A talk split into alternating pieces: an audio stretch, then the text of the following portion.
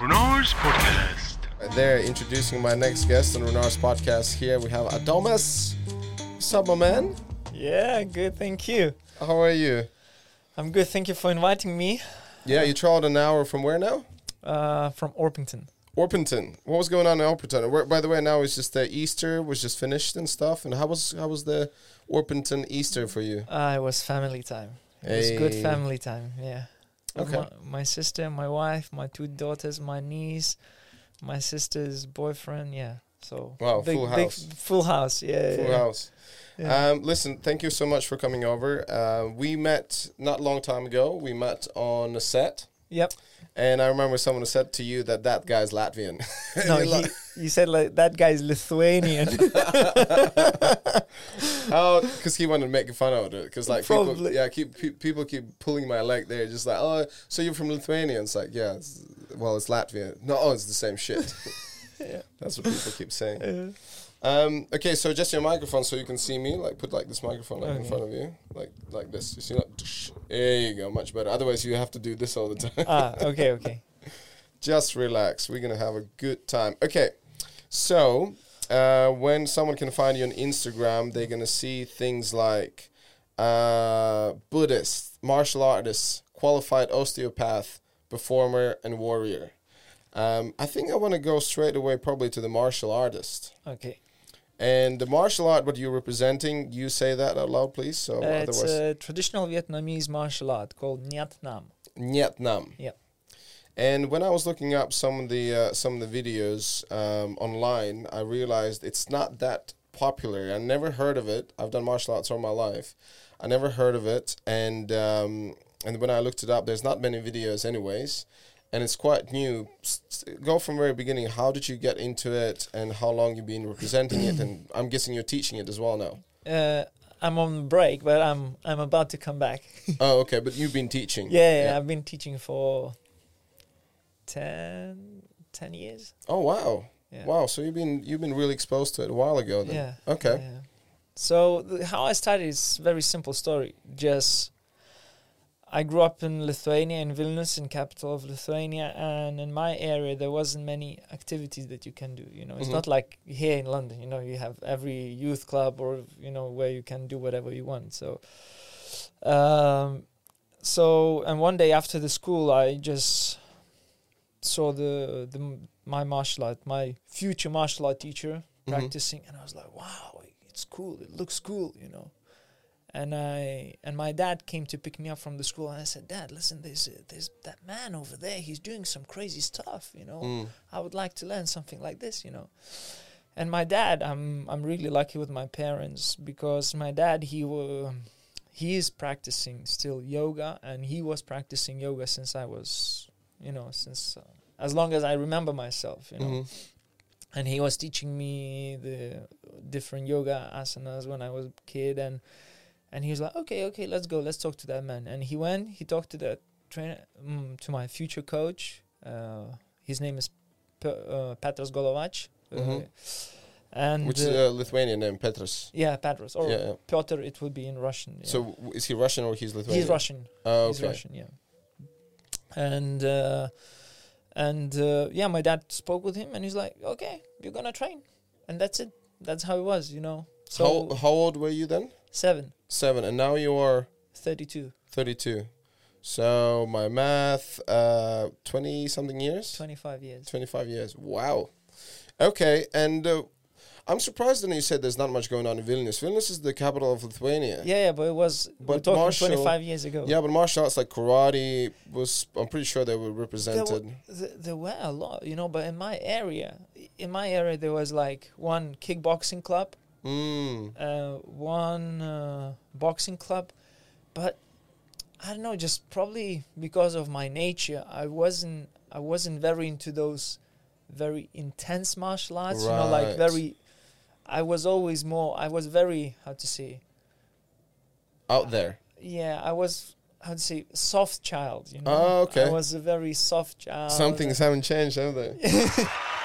no.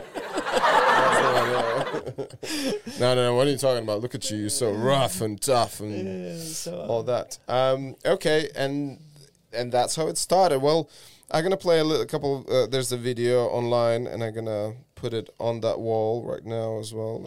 they had a lot of martial arts, and a, most of those martial arts they were like, like small, like family styles. You know, yeah, like, yeah, yeah. Because they did start it with the families. It's almost Yeah, like yeah, how yeah, you come up with different styles. I think kung fu was similar. Similar, yeah. yeah. similar story. So, and uh, I don't remember when, but uh, I think it was the 20th century, 19 something, when the Viet Vo Dao came. You know, Mhm. the another Vietnamese martial art came. But what we, Viet Vo Dao did actually, they took a lot of those family styles and then just merge them. You know, just merged them together. yeah.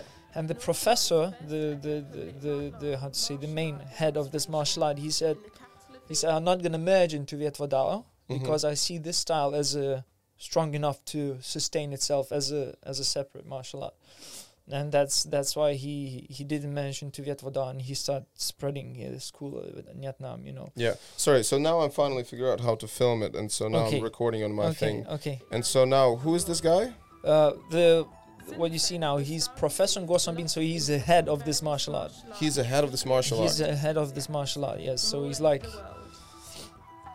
yeah this uh in this video you can see me with my friend andres And th- this these videos are from where now? For example, mainly russia Mhm. some of them uh, vietnam some of them there was, there was few episodes from from here from uk this is russia this moscow hmm And then they're like Vietnam. Um, so the first kind of European country was uh, well, is not really European country; it's Eurasia.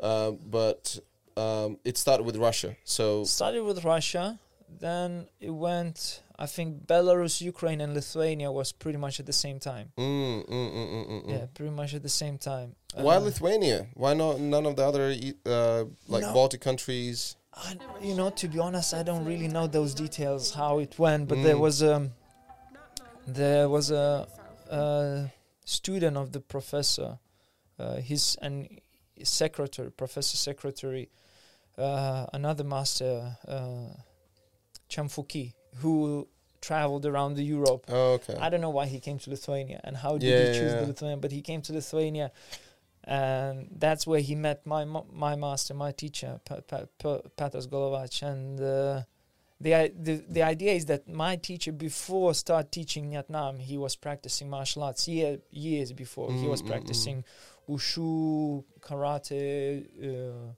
uh, I think ju- judo as well, and, and different different other. and then he found that this martial art is something what he wants to do. yes, Wow. yes, yes. That's very interesting. Like, well, just from watching this, let's let's see some of the moves in this video, and then if I want to, you can comment on some this one that. for example what you see now it's uh, it's like a breathing um, recovery like well-being techniques you know no, here you are. Look at you, Yeah. all young and Oh, sexy. yeah. What happened? age you know yeah So who have muscles? They they take the t- tops off. yeah yeah Why girls are putting their keeping their tops on? That's always just so unfair. uh, yeah so so this this is uh, one of our sport camps There you go. That's the one. which are designed for a specific purpose. This is a breathing quen, where the student is using a special Is this throat like a foreplay before you s- s- um, you know consummate with your wife? developed it's how to it's how to find the wife you know just it's joking. like- oh my god. There's like 30 of you guys just sitting out somewhere in the, outside and just doing this. There you go. so the I- idea over the yeah so you heard the word knowledge quen quen Yeah. is like a sequence of movements Mm-mm. and the, we had like different like in karate In karate, they call katas. Katas, in uh, yeah. kung- fu, they would call forms. yes yes And wushu as well. Yeah. yeah, so quen is like a combination of movements and Mhm. you can have in vietnam we have like breathing quens Mhm. where you do the breathing you saw the one that we just saw it was a tiger breathing Yeah. so it's uh, rough or let's let's say yang you know like active energy That's going to be my ringtone. This is a breathing quen, where the and yeah and you can hear the breathing is a specific like tiger yeah, yeah. breathing. Well, when I did karate, like we did, did the same thing. We had breathing katas and we had uh, um, Yeah. like the katas. Yeah, so breathing, then you have uh, st- uh like uh, style, ca- like uh, uh, quens of uh, style, so tiger style, yeah, yeah, yeah. snake, and different different. Here you go. That's that's a different. This one. What is this Been one? crystallised. That's a tiger. Various forms have developed, such as tiger, snake, fist or hammer, dao or hand sword. But it's Each quite similar, like in, in in kung fu and wushu. They have also tiger. They Yeah, also have yeah, yeah, yeah. monkey. Do you have a drunken one? Uh, we have, but I've never learned. Oh damn it! Its we, you've been sober for years. and of attack and defence. For example, tiger style is based on grabbing and ripping movements. There's a lot of movements with the wrist. Yeah, That so is dif- di- something. yeah, difference. For example, tiger style. One of the main, spe- how to say, characteristic is movement with the wrist. Mm, mm, mm. Uh, another, for example, and snake as well. Mhm. But if you have like uh, other style, like a fist, or in in Vietnam, fist we call like a rock or a hammer style, Mhm, because mhm. fist is used more like a hammer, so there won't be so much movement with the wrist. Yeah, yeah, yeah. Still, there will be some, but not so much. Tiger is because you grab and rip, and so it's a lot of must be engaging. Okay, so straight away, someone who would see this haven't it's haven't been that popular like as other ones. Uh, would say like, um, so what is actual practical usage to it? Can you use it as an actual combat? Can you use it in a in a martial, you know, as a martial art, as in a fight? So, like for example, from kung fu we have sanda, right? So we have Well, kung yeah, fu, yeah. and then sanda is mental. It's very very powerful, very insane. We know like Will uh, Mackey, he's uh, Sanda's. Uh, um, uh, guy. He's uh, he's Is done he? yeah yeah, and he's done some competitions. He's tough as nails, tough as they come. Just insane. Like if you see him working out, the, the smashing uh, uh, a bag, it's like stay away from it. it's gonna Yeah, fly yeah, at any yeah. moment. Um, but uh, wushu, for example, don't have as a as a fight thing, right? So they just do forms and it's beautiful. It's a certain type of sport. What is the deal with uh, Nhat Nam? I would say, you know, for me, I don't, I don't know where to start from, you know, because No, just just give me so tell me like is there like actual uh, quite big usages or they, do they have competitions? Do they so have we uh, in Lithuania we have a lot of competitions, mhm. uh, competitions like sparring competitions. yeah yeah like sparring competitions. we have competitions that is very original, and I think you never seen a- anywhere else. Is uh, with the long stuff. I saw the long stuff actually. They probably in this video the long stuff. Someone who's done stuff uh, in kung fu, Yeah, and I competed as well, and and I really can appreciate because I can see how hard, it's a heavy stuff, yes, isn't it? it is. So it's uh, much harder to do all those Yeah. moves, and I can totally have respect to, to, to that. And it's also more practical because in kung fu, uh, you you we we go with these very light stuffs, and in reality or in a war, uh, you know, they will give you something metal and heavy. Yeah. like that skill goes out of the window. Yeah. You know, but you guys know actually what's going on there. But before you go talking about stuff and other stuff, tell me about the sparring. How is there any videos of sparring of uh, Nhat Nam or? I think you could, can find, but you need to research. Yeah, it. when we're gonna have a break, I will try to find it, and then we can go back to it. Okay. Um, so what? Tell me, what, how does the sparring looks like? So, sparring is very similar actually to Kung Fu Sanda. Okay, And just about three years ago, I started. no, uh, because pandemic, del- Yeah, just yeah, deleted two years. So I think about four years ago, I we had a vacation for Yeah. three years. I started competing in Sanda here in UK as well. Yeah, I had I had few few wins, few losses, but it was a Mhm. good good experience. Uh, so very similar because you see when you compete, you need to put the gloves on. So a Mhm. lot of technique goes through the window. Yeah, because you have all the wrists, all Yeah, the yeah. poking eyes, and t- yeah. the grabbing the nose, Nose, ripping up. throat. Yeah, I, and, ju- you know- I saw some of those. I'm like, but also like, how do you practice them? Yeah, you can kind of like pretend that it's gonna happen, but you don't really do them. Actually, there is a book written by the professor, Mhm. uh, the manual how to practice all this stuff. Oh, wow. yourself. Yeah, yeah, yeah. How to prepare a dummy. play a bowling, play a lot of bowling. special dummy, you know, and like bowling. I don't actually. I think probably climbing would help more Oh, than yeah. the bo- bowling because you, you know, Yeah, yeah. climbers, yeah, yeah, like uh, bouldering and climbing. or just being a naughty boy. hey, that's a naughty boy joke. That no, that which was the that was the noise you wanted to ask me. okay. That's the one. Yeah. Eventually. So, so yeah. So just that's why when you have the gloves on, probably the style that is closest is Sanda, and that's Mhm, why mhm. for us it was quite simple to move into Sanda. So what about like the basic strikes? Uh, we do um, uh, like hooks and and uh, basic punches and uh, oh my god, my head doesn't work. Uh, what is it? F- Jab, cross. jab, jab, cross. Yeah, hooks. All of that you guys use, but do you It's use? everything, How do you practice them? Do you do pads, yeah, we do pads. Yeah, we do pads. So kicks? What about spin kicks, push spin kicks? kicks, roundhouse, push kick. So all ti- of those are in there? Everything, everything. okay. Yeah, we have that uh, that whip kick. You know, I have. I, I haven't seen the use a lot, but now actually, now even in UFC, I see fighters start using that kick as well. Mm. Uh, you know, when we go from inside out, that Oh yeah, yeah, yeah. That's funny enough. I was actually uh, on this job that we we met together. Uh, we were asked to do this one uh, audition, um, kind of help for this audition yeah. for these three girls Yeah, who yeah, came in. We used that kick. Oh, I was, did you? I was I was doing that kick. Yeah. okay, okay, okay. I forgot what's the name of it. In karate, we had that as well Yeah, when I used to study it. But that, that considered to be very advanced kick and stuff. It is. So yeah. It is. So you kind of go. You can go for a push kick, almost like push kick, and they And then you whip. and just Yes, whip to the whip other side. the- yeah. For those who are listening to this, imagine there's a roundhouse kick, right? So if you go roundhouse kick, but imagine doing with the same leg that other way around, just the other side. So you go round Yes, inside a roundhouse, you go Yeah. inside. Yeah. yeah, yeah, yeah. yeah. No, we're not recording. Yeah, we're recording. Snake style is soft and Snake sharp style. at the same time.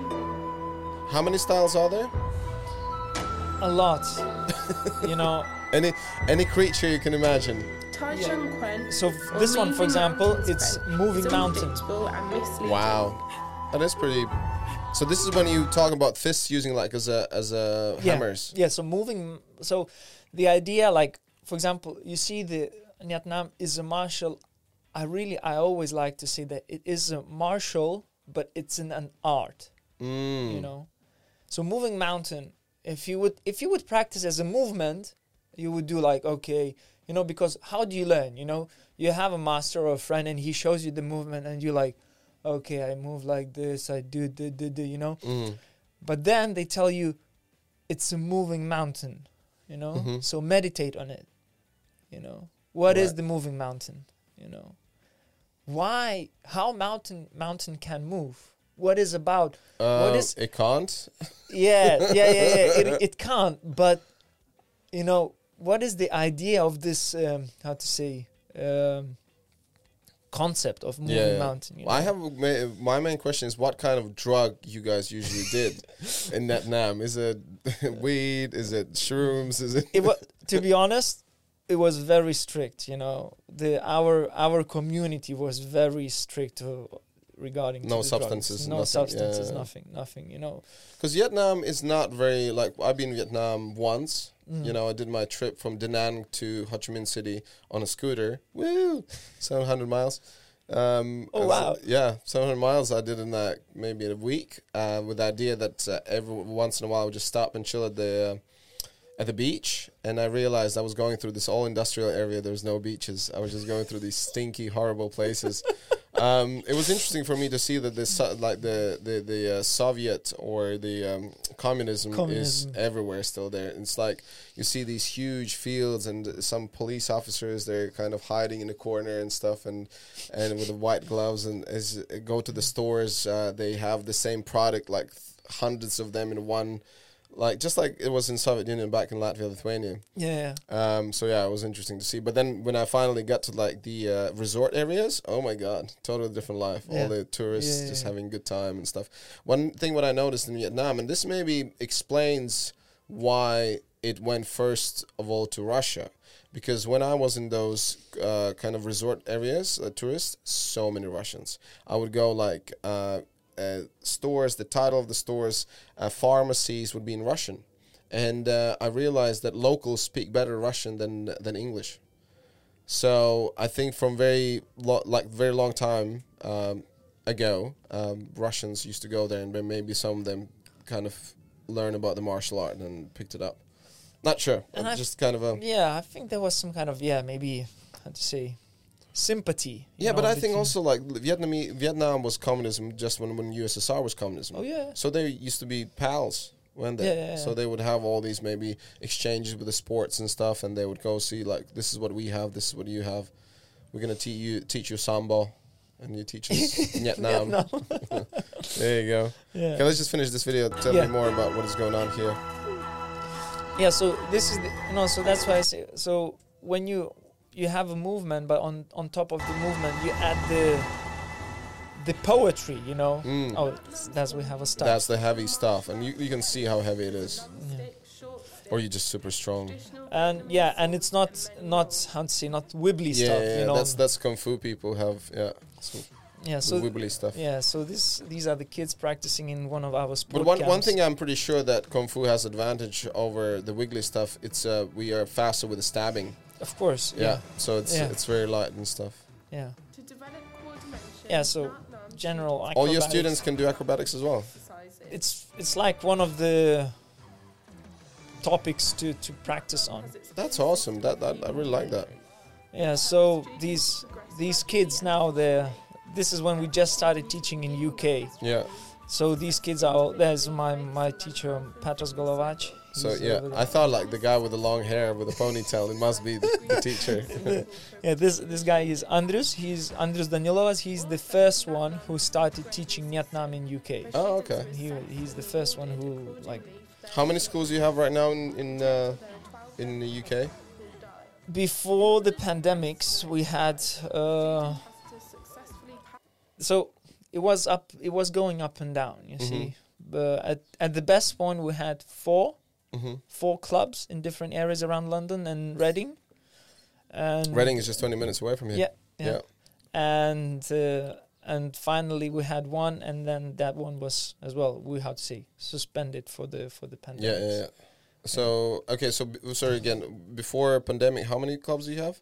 so before it was two but at the best time we had four Four. Uh, okay. yeah Gotcha. yeah And how easy is to get people in into this? Like very difficult very difficult because they think it's just some kind of Yeah. a. Well, I, I'm you know I'm not gonna be lying. The first time I saw it, looked very uh, out there martial art. yeah you know. yeah. Uh, but again, like just what you just said now, that you actually do sparrings, that you actually do all those things. It's almost like you need to guys figure out how to present yourself, how to the selling point selling point. Because like this, where is that selling point? Oh, I, even though I love it, it's one of my favorites. But this is a scary selling point. Just saying. Yeah, yeah, people, yeah, pe- people just like, uh, uh Yeah. what, what is it about? What is it about? Yeah, but you see, uh, how to say, only now. So I'm like after 25 years of practicing this martial art. Yeah. Only now, probably I I would say I would understand about. I can't say that I understand all of this martial art, but I would say I understand most of Yeah. Yeah. Yeah. what the benefit and how you can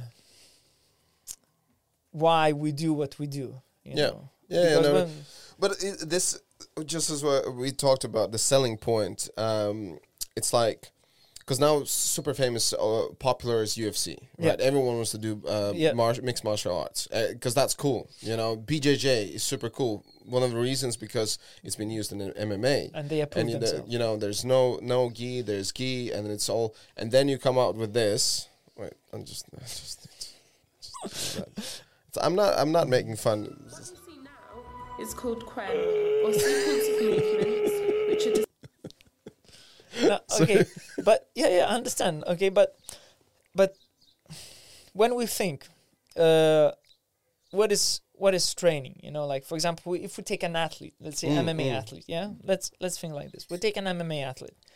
He's training for a fight Yeah. yeah? His training will consist of grappling punching you know so groundwork this this strength and conditioning. What's after? Mm. and then and what what's then you know? So and that's where my you see osteopathy studies come in you know kicks in because like uh, you think what else your body need you know? Listen, like uh, I'm, I'm just you know joking around here, but the honest, honestly, like BJJ, uh, gi, no gi, uh, but all the MMA stuff, they're so dangerous people get crippled. You know, it is cool. It is cool to see that on the screen, and and uh, but like even Joe Rogan, who is like one of the biggest uh, advocates for BJJ, like he he's like, oh my back is fucked, my knees are fucked, everything's fucked. I need to replace this, replace that. It's almost like I because I started doing BJJ, and very quickly I started getting all these nasty injuries. It's whether you are so dedicated that you do all the conditioning properly, you do all the stretching properly, all of that what people don't really see and don't talk about, but they just see like submissions and the wins that's and all that. that's the thing. And uh, and yeah, I th- I think like in in the in your case is just to figure out those other kind of again selling points and um, how what there's much more to that and and people unfortunately they they you know they're so uh, uh, what's the um, clickbait you know Yep. it's all about like oh what cool what is cool that's what I'm gonna do you know and Yep. they don't really think about it that's the, that's the biggest problem it's always about those cherries, you know. Everyone is looking for the cherry. you Yeah, know, yeah, even yeah. on Instagram, you know, I look at my friends who are athletes or PTs or you know just fitness people, you know, and everyone's like, "Oh, look, they do this challenge. Oh, let's try this challenge," you know, and everyone is like going for those cherry picking. You know, let's do this, let's do that, let's Yeah, do this, let's yeah. do that. You know, and my teacher for many years he was saying, "Guys, guys, guys, guys, guys, don't don't get distracted by that. Mm. Stick to the stick to the plan. You know, just follow the path." And all these things, they will come naturally. Yeah, but we we're humans. We want a Yeah. quick fix. We want a quick result. We want to like try to convince a parent. Well, I don't know how nowadays they they fix this. You know, they probably wouldn't if the child is uh, bullied and beaten up. They wouldn't come nowadays and say, "Oh, that's nice. My phone is still on."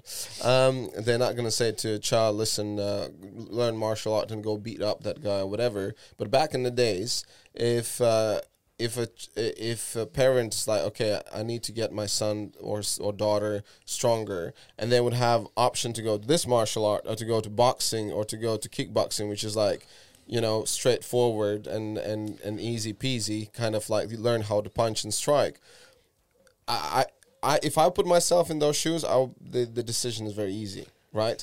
And only if I would know you as a as a teacher personally, then I'll be oh, actually, there's more to that. There's you know. I really like that you you touched this topic because actually I I was talking with my wife about the same thing few few days ago Mhm. when we were driving to East Devon.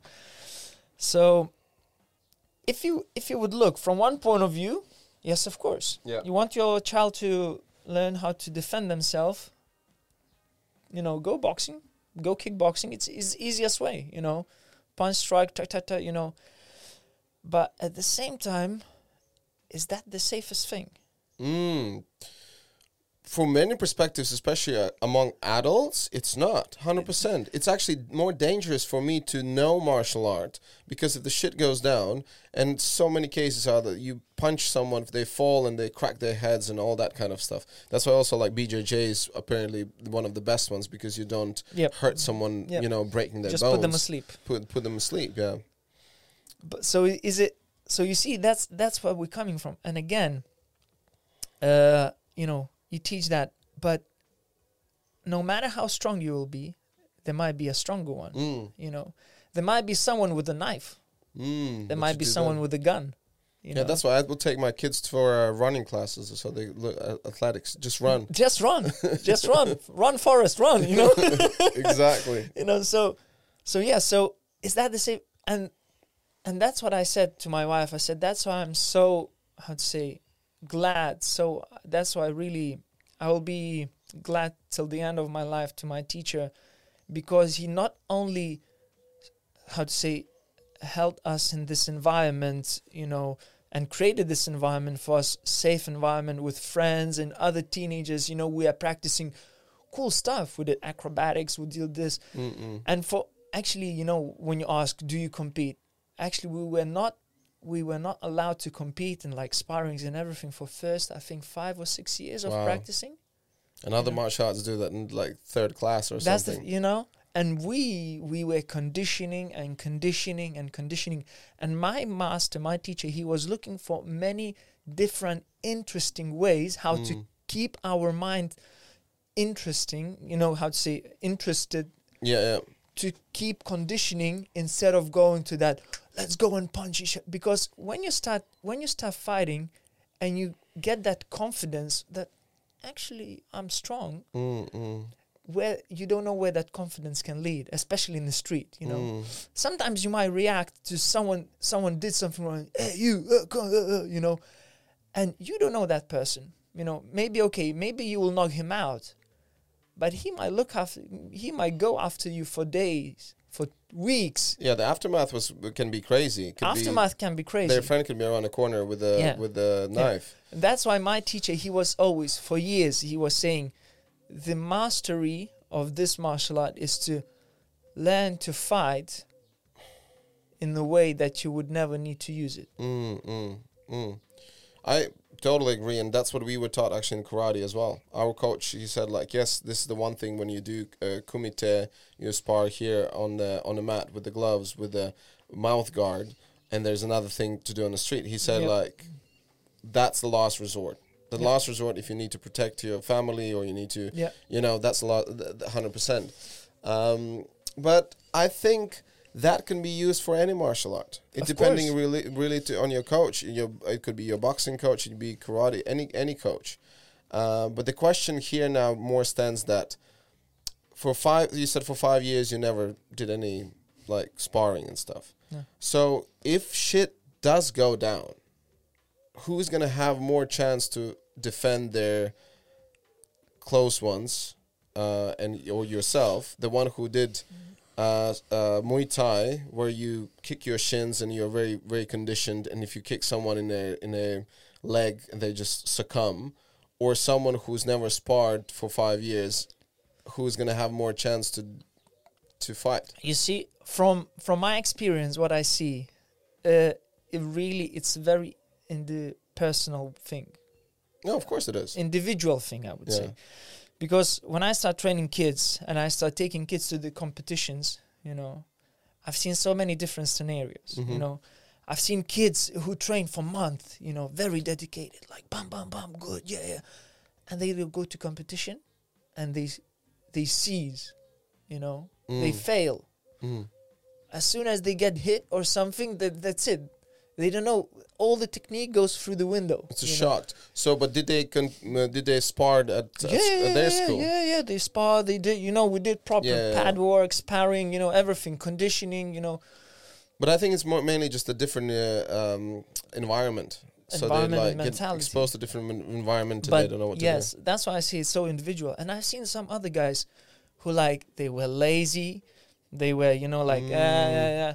And then we go to competition, and just before he goes, he said, "What I need to do?" And I tell him, "Keep your hands up, and as soon as you see he's open, kick or punch." And that's it. And he goes and he wins, you know. And you look at that and you think, how? You know, yeah, yeah. I, I actually can relate to that. When I did karate, when I used to compete, I was scared shitless. I was so nervous. I would go like twenty times to the toilet. Uh, Yeah, yeah, I yeah. I hated it. Uh, the best feeling was after the fight. Yeah, the best oh. feeling. It felt like, oh my god, I'm the king of the world. Because like already, whatever unexpected happened, or what I thought, and how, because in your head you like, all, I'll go all through all these different scenarios. So, oh, is is he gonna punch me? Is he gonna break my nose? Is he gonna do this to me or whatever, whatever? Am I gonna be better? Am I gonna be faster? Um, but uh, though, as more I competed, as I better I was getting, as more my confidence. And for some kids, that is maybe already given. It's in their DNAs. It's already you know depending how they are. yeah. Um, but for some kids, they need to work on that, and I had definitely had to work on that. So I would say, I would say we almost all have it, you know, Hmm. because it's like a natural survival mechanism. Hmm. But just uh, we either suppress it or we are either traumatized by something that create the mental block. That's know, true, but also our, our survival instinct can kick in differently, whether we fight or we run Or we freeze. or we freeze. Yeah, that's, That's the best one. yeah, yeah, yeah, yeah. So I it's don't like know. a dare on the road. yeah, yeah, I don't remember if is Gabor Mate talks about it in his book, the one that I the when the body says no. Does he talks about the freezing mechanism? Uh, I think so. Yeah, Yeah. yeah. Yeah, because there's another book uh, that I was thinking to text you, but I forgot about it. It's called the um, healing the tr- uh, waking the tiger, healing the trauma. Yeah, you did send it to me. Oh, did well. it? I did that. Yeah, so- I think I couldn't find it.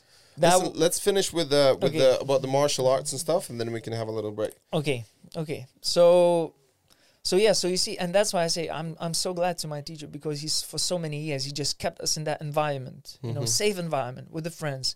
Uh, he was keep our mind occupied by you know that all cool stuff, Mm, mm. acrobatics, weapons, you know, staff, sword, you know, different different challenges to our body, and that created certain habit to stay active, keep, keep constantly keep our body stimulated by different stimulus, you know, and that's why for me, like when about uh, how long ago was it? about seven years when first time eight years first time when I heard about uh, Ido Portal hmm you know. And when I saw what he does, I was like, that's that's that's what we were doing for Yeah. years, you know. For know. those who don't know, I- Ido Portal, he was combining capoeira, he was combining like body weights training, like with rings and stuff, and he was huge. And there was also the animal movement, like the animal animal. mo- animal movement in our training was like one Yeah, of the main. that's what you guys were doing all the time, Yeah, yeah. all the time, you know. And like at one point, you know, I got very upset with that, you know, because like, like.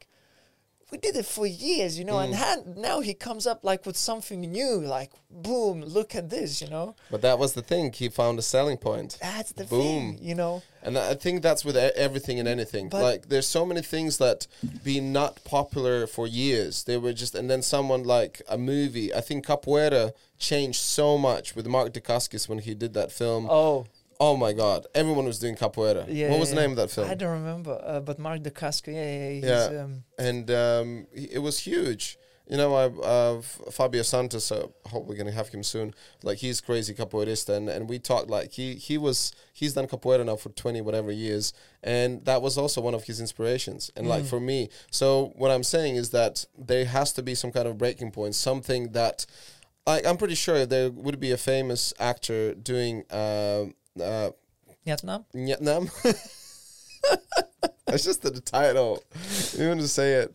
Because uh, in Russian, "nyet" means no. So yeah, yeah. is it yes nam or no nam? Nyet nam or danam? Um, and yeah, so someone comes out and uh, makes it famous and popular. Like si- uh, did the same thing Aikido. with yeah, Aikido. Um, yeah, and then you guys need look at you. You you you, you should start. We should do a film. We need we need to do a movie. film. Okay, let's have a break, uh, and we're gonna be back in a second. Okay. Okay. Oh, and we are back. We just did a refill on coffee. Um, how you feeling? You got a like we got a heating uh, blanket yes, now yes. Now I feel, I feel a bit be- Yeah, better. Adamas, a you're from Lithuania. Shouldn't you be like used to the cold and stuff? Yeah, but as I said, it's probably the adrenaline shake. You know, it's like I'm so excited that my body doesn't know how to control the yeah, we popped uh, cherry today. It's his first podcast. yes, it is. Here we are. No, um, again, very happy to be uh, that you're here, buddy. So, we talked about martial art, uh, which is qu- there's so much to talk about. It We is. could do it t- till tomorrow. There's, we're not gonna have time. Yeah. Let's talk about about Buddhist and Yes. Buddhism. So everything is, you see, in my life, everything is how to say, sort of blends in together because I got into the Buddhism through martial arts. Hmm You know, through my through my martial art teacher. So I was eight years old when I started. How you were eight years old when you started Buddhism. yes. So Right. so that's again, where that's about the time when I stopped using diaper and you went into Buddhism. hey. Yay! yeah so so idea was um, as i mentioned my dad was into yoga you Mhm. know since uh, as as long as i remember myself you know and as long as i remember my dad you know he was very into yoga. And one day after the the martial art class you know my teacher said uh, we're going to finish earlier today because we have a best guest from tibet. You know we have a lama coming from tibet and he's going to give some teachings, um, you know, and if you're interested, come and join, come listen, you know. And uh, so my my martial art teacher, my master, he's he's a Buddhist as well, and he follows the same same Buddhist uh, school or how to say like lineage as we Yeah, call it, a yeah. lineage. And uh, and he said, come and, and listen, you know. And at that point, I was like, yeah, okay, but I don't know. And I went back home, and my dad was like, why are you so early? You know, I was like, oh, because there's some kind of lama from Tibet, you know, and he's giving teachings. And my dad's, really? You're joking? I was like, no, no. Do you want to go and listen? I was like, yeah, I would like to, but I don't know. He's like, okay, let's go. You know, and my dad, he took me to the teachings over there. We sat there. He stayed there. I was listening, and I don't know, probably because of what I was going through that that in that time in my life, my parents were divorcing. You know. Oh wow. Yeah, so my parents were divorcing about that when I was that age.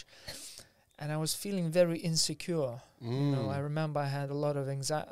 Now I would know how to name it. Yeah, it's yeah, like yeah. anxiety. At the time, you're just like, what the At hell the- is at this? the Some time kind of you just demons? yeah, just demons, that stress, you know, constantly, you know, you want to cry, Mm. you know, and you don't know what's happening with you. And that's why everyone is like, "Oh, he's very emotional child. He's very emotional child." You know, you, they I had that emotional child label, you know Yeah, yeah, yeah. and uh, and and when I went there to those teachings, I found peace. You know, Mm. honestly, I didn't understand at that point. Probably I understood just like ten percent, maybe twenty percent of what was, you know, what was it about. What language were they using? Lithuanian. Lithuanian. Yeah. Oh, so okay. so the lama he was talking Tibetan.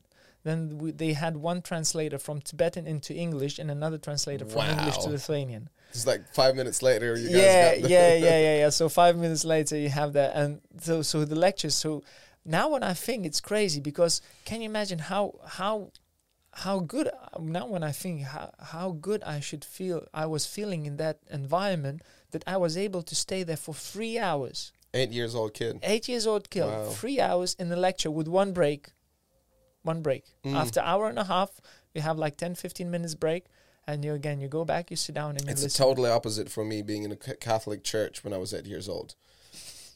I was like, sit still like five minutes. yeah and you see so i you know Wow. just i went there i just saw that person lama who's who's my who's my teacher and my my lama until until now and What does it mean, lama? So lama is like a like a status of a buddhist teacher like you Mm. know like in catholic you have as well so lama or so he or, or we he, he's like guru but and like after lama next is wolf, and then tiger, and elephant. Hey, cheap shot. uh, la, uh, so no, they they have this. So they have like Dalai Lama. He's like uh, Oh, highest, okay. highest, highest. Uh, yeah. So, so he's for for me he's like guru or lama. We call you know like we call it a root guru. So the main guru who's Mm. who's who's teaching you.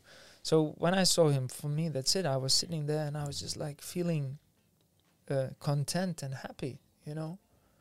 I was just feeling content and happy and didn't need anything else. I was just sitting there listening those for those teachings, and not only listening, I was taking notes. You know, you know, a few months ago, not a few months, maybe about a year ago, I found a a, um, a notebook full of notes Wow, from those teachings. You know, that is really cool. and it was like literally, you know, you know when you write on the paper, when you write a lot, the paper becomes like a bit like crumbly Yeah. and you know and soft, and that whole notebook was just like literally like you can see that it was Wow. used, you know, from the fingers, from the sweat of the fingers, everything, and I was reading that notebook, I was like, wow, wow, That is you know, interesting.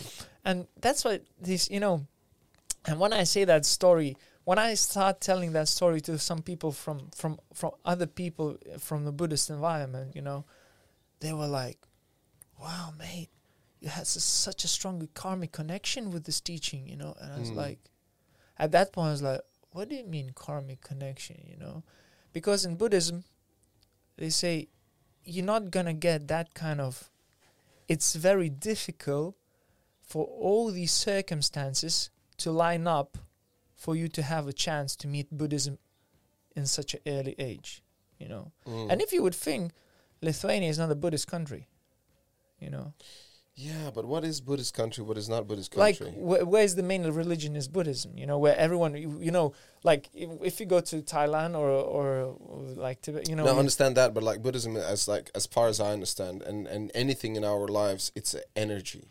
It's a people, like anything. Like right now, me, me and you were two sources of energy. Yeah. Whether we, uh, we are uh, interacting with that positive energy, negative energy, we can feel it, we can sense it. yeah, And the way, like this story makes to- so much sense to me is this this little boy who is in this uh, a, uh, this crazy time in his life, but his parents are getting divorced. So there's a lot of lot of uh, negative probably energies going on around the house, and then you come to this place where it's just surrounded by all these people who are there connected with this specific type of energy that they're like looking for something or they want to find the peace and they're open to these experiences. And i think you just kind of okay so yeah yeah i, I got it. You Yeah. know I, I'm, I'm sensing this. And yeah, you don't have to understand what they say. You don't don't have to do any of that. And i think like i'm i'm not religious at all but the only th- only religion i think i would like to go into would be buddhism 100% mm. because that that is the only religion where they don't try to you know be pushy and try to convince you that this is the only uh, way to live in your life and this and this. It's more as as i understand is uh, is like listen if you're open for this and and this can help you and um and it's just spir- spirituality and just be nice to people be you know and that's all it is. Um so yeah. In, in general, a lot of Buddhists, like teachers, lamas, they say that, uh, or Rinpoche is another like status for for teacher. Rinpoche lama. Uh, so they say that actually, the Buddhism is not e- like looking from the Western standards. Buddhism is not a reli- like the like Western like Western people they call Buddhism religion. but Mm. actually, it's not even a religion. mm-hmm. It's more like a philosophy or way of life or way, of life, way of being Yeah, yeah. I remember for me was once uh, I met a person where where she was. There was a lady. She was from one of the country that where the Buddhism is like a main religion, you know. Mhm, mhm. And I remember it was so funny because I was like um, Western, you know. I was trying to find the way how to, and some we started talking about the Buddhism, and I was like, "Oh, so do you practice Buddhism? You know, because here, like in in Western, you can be Buddhist, but you don't need to. You just, you know, you just like Buddhism. You have few statues. you have that label on it Yeah, you have a label, and that's it. You know, and for those people, you know, and you can have be a Buddhist who practices or who have some certain teachings and meditation that you follow and you do, you know, regularly and like you. But the people who grew up in the Buddha, it's the it's the way of living, yeah you know. yeah, yeah. And I remember when I asked that question, she she looked at me and she's like, "What do you mean practicing Buddhism?" Mm, you mm, know, mm, and mm. I was like, at that point, I just realized how stupid that question was. You know, and it's an interesting question actually because Mm. practicing a religion for a lot of people it's going to church or going to mosque or going to the place where they gather that is practicing religion yes, in my opinion practicing is to do it every day in a sense to follow those values yep, because as a kid when I grew up, I remember my mom.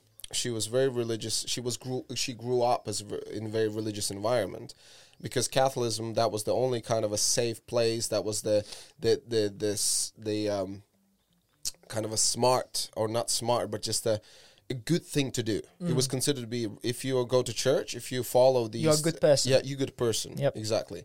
And they follow the Ten Commandments. You know, Yep. don't stealing, no, all of these things. And then I remember my mom. She, you know, again, maybe her grandma was teaching this to her, and you know, when I got older, I just thought, what the fuck was that? Basically, every time there would be thunderstorm, she would be like, "Let's go inside the house, close all the windows, close all the doors, found the, the the darkest little place, and we pray. We pray as much as we can because God is angry and He's throwing lightning and thun- Okay. thunder. Wow. And that is, as a kid, already then I was like, something is not right about this whole bullshit. and then only afterwards, I realized my mom is just petrified from thunderstorm. You know, Uh-huh. and she found out that's kind of her, her escapism. That's how Yep. she deal with Yeah, it. yeah, yeah. And then she was pushing that on us as a kids. yeah, yeah, And then afterwards, when I said like, "Mom, even though my physics is really crap," as I said to you before, like, yeah, yeah, you know, um, I th- there's an explanation behind why there's thunder, why there's a lightning, and all that stuff. Um, yeah, but yeah, but she was living it. She was so every day you like. Uh, If I would do something bad, she was like, "Oh, God gonna see this, you know. Lie, Yeah. go- you, if you lie, God is gonna punish you. That all Yeah, that kind yeah. of stuff." But obviously, they were using to, you know, to control. to control and different advantage taking over you and stuff and and uh, but that's about the practice but one of the craziest things i remember with the catholic older women like babushkas so they would go to church uh, every sunday religiously Yeah, a perfect way, way to use it uh, go to uh, sun- every sunday and then they would assume because they go into every sunday that they are better that they're like pure right Yeah, yeah, yeah. and then whenever they're not in church, they're the the nastiest witches ever. And then Spoilers. yeah, and then they go back to church, and then they do their um The uh when they uh, tell their um uh, Gossips. sins. No, no, no. When oh, they tell the oh yeah, sins yeah, yeah. um to so that all is uh, let, let go and you're fine to you know Yeah, do yeah, that yeah, shit again um yeah so I, I i could see that straight away that something is not right with this Yeah, yeah. And so for, for me, you see the the practice. So actually, practicing re- religion is be, be being there. You know, staying with the. For me, for me, what is practicing is you know for me as well. For many years, I was, I was following those meditations and you know like guidance and, of like at this point, I would say I would love to do more of that, you know, again, come back. But because now with my life, of course, you know, now I have an excuse. I have children, wife, you know, job, and the, the life is so busy, and I don't have time to, to do it every day, like, you know, what I used to do when I was younger, you know. Uh, but, but I'm still, but then it's like in Buddhism, it's just like one of the most important things is like, is, let's see, connect your mind with your gurus, with your lama's mind, you know. And it's again, it's a certain experience that you need to achieve 1st you Mhm. know. And when you achieve that experience, then you, and then you need to practice certain amount, you know, how to say, of hours, you know, of times to, to be able to revoke it again, you know, to how to say, mm-hmm. And when you're able to do that, you realize that actually you can do it almost anywhere and any time, yeah yeah yeah you know. And actually, so that's the goal. So you need to stay in that mind as much as you can. mm. Not your mind, but your your your teacher's, your guru's mind. And that's why I really l- another thing what I liked about the Buddhism that it's not about that you have a a person, you know, like a human that that you that I say a refuge that can you know you, you feel. Again, I think it's a lot of with with the natural physical like human, uh, how to say, need of of connection and and community. oh yeah we're very com- Yeah. very social Yeah, uh, yeah. creatures we need and we need that you know and and in buddhism i i felt that very clearly you know and that you have that person who you know not everyone can be a lama not everyone can be rinpoche in buddhism you know and there's a of course of course there's always a risk that you will find someone who's a fake one because as everywhere else there's a lot of fake you know teachers yeah. just like a lot of fake martial arts around yeah there as well yeah yeah sorts yeah, of stuff yeah yeah yeah I actually have a question regarding Buddhism, which I just kind of thought about about it now. So the religions, what I know, like Catholics, well, Christians, or Catholics type of Christian, uh, Muslims. Um, anytime when someone sins, then uh, there's a certain punishment Yeah. they will take upon from. They go to to the priest or whatever, and they say like, "Listen, Father, this is what I did. yeah Okay, so you need to uh, count like read hundred Hail Marys." yeah yeah 20 push-ups and, Yeah, and then, you, then you're yeah. good. Uh, how is it in Buddhism? It's, it's a very very interesting question. Actually, I remember I was, I I explained that quite a few times for for different people. So in Buddhism, we have two days a month when we do that kind of process. Push-ups. Not pu- push-ups, but when you how to say, you. Uh, Is it remorse? Is it like um, yeah when you when you say that oh i did these mistakes you know Yeah, yeah. so so in buddhism one of the worst thing is is breaking samaya samaya is like uh, your commitments uh, it's, it's like the, the easiest way probably would be explained is the commitments Mm. you know when you break your commitments yeah, you know? yeah, yeah. and actually maintaining the samaya the quality of samaya is the most important thing you know is, the, is if your samaya degenerates you know your practice if your samaya degenerates is you you know you're in the trouble Mhm, you know. mhm. so so that's why in buddhism even those sins you know yeah okay it's but this uh, the the this the quality of samaya is more important because even if you're doing a lot of sins but if your samaya is clear your your your commitment if you're still maintaining your commitments you will be able to how to say overcome it Mm, mm, but if mm. your samaya is is poor for you will be very difficult to. So what what do you do when you broke your samaya or So so there's a two days a month. It's a day is called Guru Rinpoche Day and the Dakini Day. It's like two days a month, like a special day when we do um, a ritual called Tsog. mm, And this ritual tug, is tug of war? no, not Tsog. It- it- so there's a basically what it is. There's this big hall with a fire inside, Yeah. and there's a five guys on one side, five guys on the other side. And they pull the rope, and and whoever is stronger, you know, survives. it's- I love Buddhism. T. It's called T S O G Tsog. Mm-hmm. Uh, and actually, this uh, when you and f- during this practice, what you do, you offer a food. Okay. You offer food, wine. It can be like any any beverage, but especially must be wine. Fish and chips. For example, Okay. you can you can go for fish and chips. You know, the idea I actually need to offer something that is highly valuable, Yeah. and um, it should and it should be food as well. hmm So actually, like you're offering like a you're doing a present to to those deities and uh, of of Samaya of you know of the Have you been to Bali? No Yeah, in Bali, they it's a I think it's Hinduism, but it's a mixture with Buddhism. okay So they have offerings every day. Yeah Every day you get out, they're gonna have in front of their house. They put the offerings. Yeah. But I think that's more like for the spirits and stuff because in Bali they believe in all sorts yeah, of yeah, yeah, spirits yeah, and they have all these parades and stuff. So yeah, I don't I don't know exactly what's the name of the religion, but they and the problem with these offerings are they always on your on the way. You try to ride a scooter and there's offering, and then you like need to ride around it.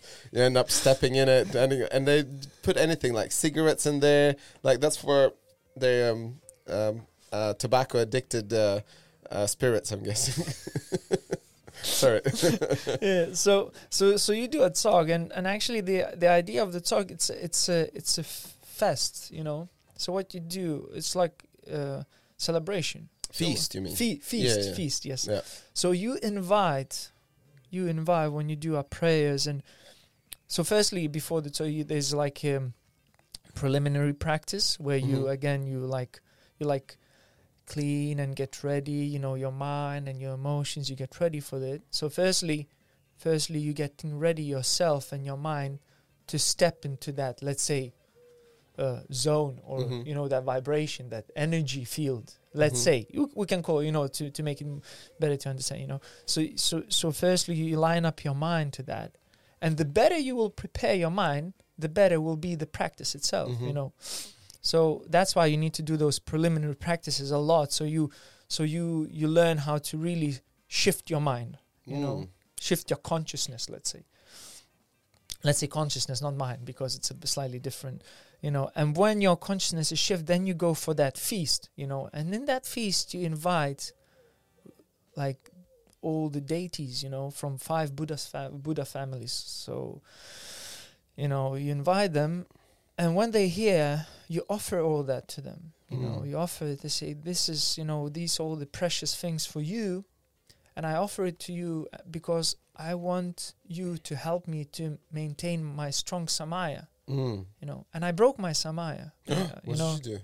so no so you say you say you say, it's like in the prayers you know i broke my samaya you know i did and you need to think about it yes i did mistakes i didn't do this or i did this or i didn't do that you know that you know and but please you know i i want to maintain it you know so you like you like you like putting a motivation you know like you like you saying i will do it and you like Int- intention. intention Putting yes. intention out In- there for the universe and for all yes, the spirits. Yes, so you're not like you're not like how to say um, feeling guilt and blame, Yeah, yeah, yeah. but opposite, you're putting intention to be better than what you are now. Yeah. And for me, it's so much different, you know. Okay. Okay, tell me about how since you were 8 years old till you're 32 32 you 32. said, right? Um and uh doing like all this from this is a huge gap like there's a lot of years in between. So you had the ups and downs and and and practicing Buddhism Oh, yes. Yeah, and so when do you think what was the like time like it really helped you Oh, or there are certain certain one one very specific time in my life, and it helped me a lot. It Mm. was when I got divorced with my first wife. I This is your second wife. It is. Oh, you're really not wasting your time, aren't you? Jesus Christ. How old you were when you got married first time? Twenty four. Nice. I actually almost got married when I was 24. So you see, I was, see. you know, I was Yeah. that that much smarter. Well, But then all of a sudden I realized, oh, my Samaya is broken. I, need to, I need to get the hell out of here.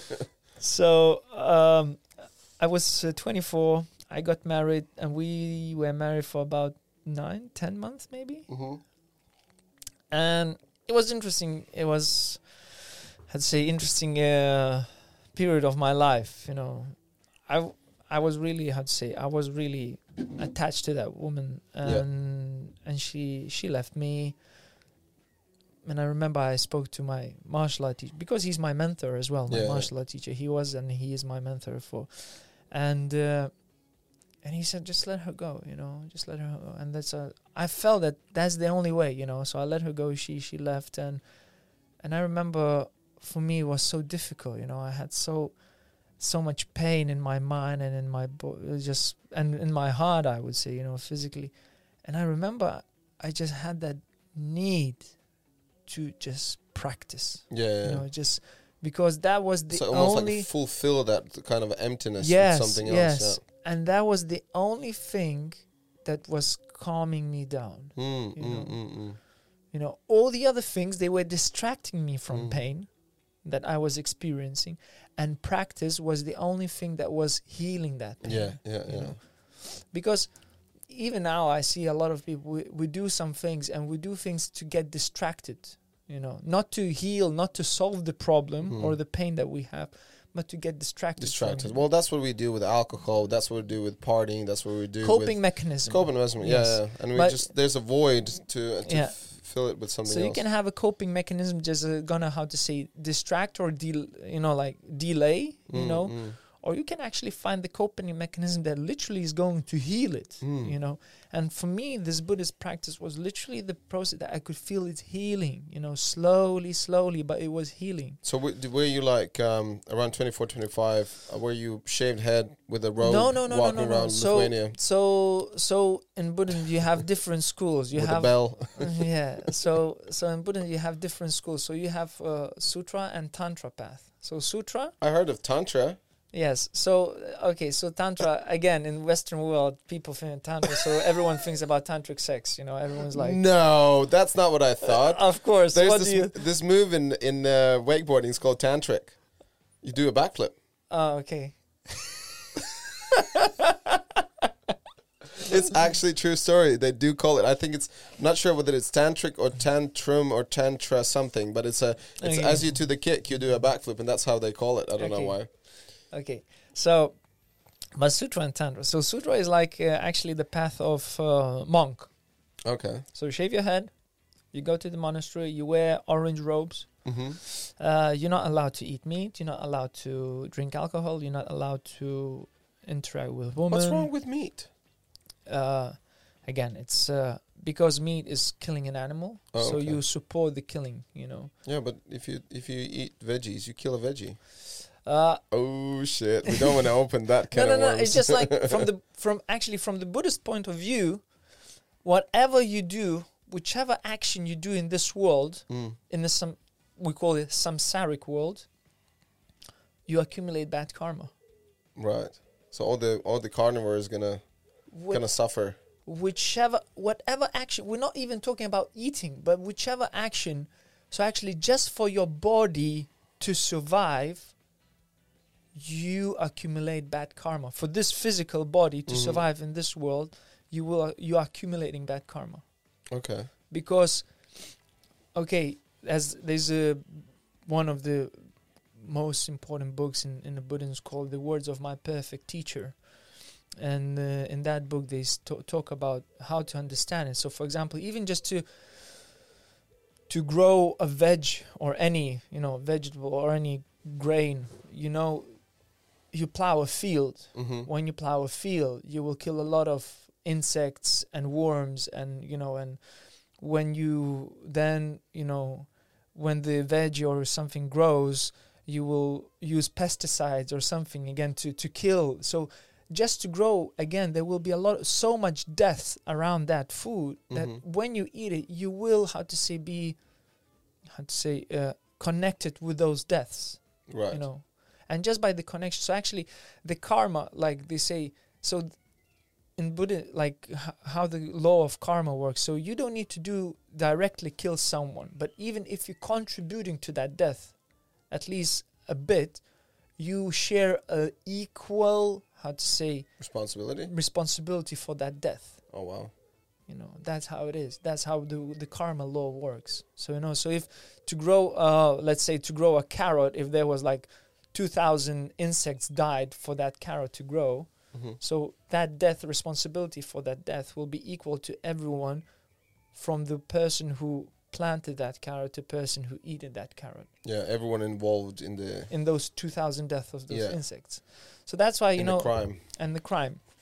But at the end you know at the end you have an animal as well. So if you if you kill the animal and you eat the meat you know so actually that's a death that you could avoid hmm you know. And and again so you you have all those deaths and to to uh, for for animal to grow you, you know he eats the food again so he accumulates bad karma and then you kill him and there's another one death. So actually there's one death that you can avoid so there's one effort that you can do to to avoid that death Yeah. you know to avoid that bad karma that's why this and there's a and on top of that there's a lot of some other things but just the simplest thing Yeah, yeah, yeah. what's the wrong with me but as i said for our body just to be here we're already accumulating a lot of bad karma a lot of death around it It's almost like in uh, in in Christianity, there's like we were born with a sin. uh actually in buddhism they say a bit different Really? What do they, say? they, say, say? The, the the one of the main most important ideas of the buddhism that actually we all have buddha's mind Which means? we all are enlightened Oh, okay. That's better. Better than in uh, in Then- Christianity. we are all enlightened. You're born with a sin already. Yeah. just the only thing that we need to do we need to recognize it Oh, okay. And it takes different time for people to understand that they're enlightened. Okay, listen. Uh, one of their cameras died, so we need to have a little break. back Recording, we're back. we're back cameras Back reset to reality. So we talked about martial arts, we talked about Buddhism, and now we're going to talk about osteo- osteopathy. Osteopathy. Yep, yep, yep. So how did that started? How long you've been doing this, and what is it? I have no idea what what is osteopathy. Um, so I started. Uh, I finished my studies just a few years ago. Just pull a little bit further away. Remember fist? Fist, yes. Yeah. There you go. Okay, That's so. I finished my osteopathy studies just a few years ago. Um, I studied at University College of Osteopathy in London, Mhm. close to London Bridge. And um, you see, when when people ask how long I was doing it, I I feel like osteopathy was so close to what my again, you know, I need to come back to martial arts because I grew up there and just I feel it was so close to what my martial art teacher was teaching me about the body and how body functions and you know how body can heal itself and Mhm. And uh, so when I moved to London uh, for the first few years, I was thinking, okay, I, I, w- I wanted to get a professional knowledge because before moving to London, I was studying acting back in Lithuania. Oh, you did. Yeah, I was studying. I studied acting for two years. Then I left. I left the academy. I did. Were you too good?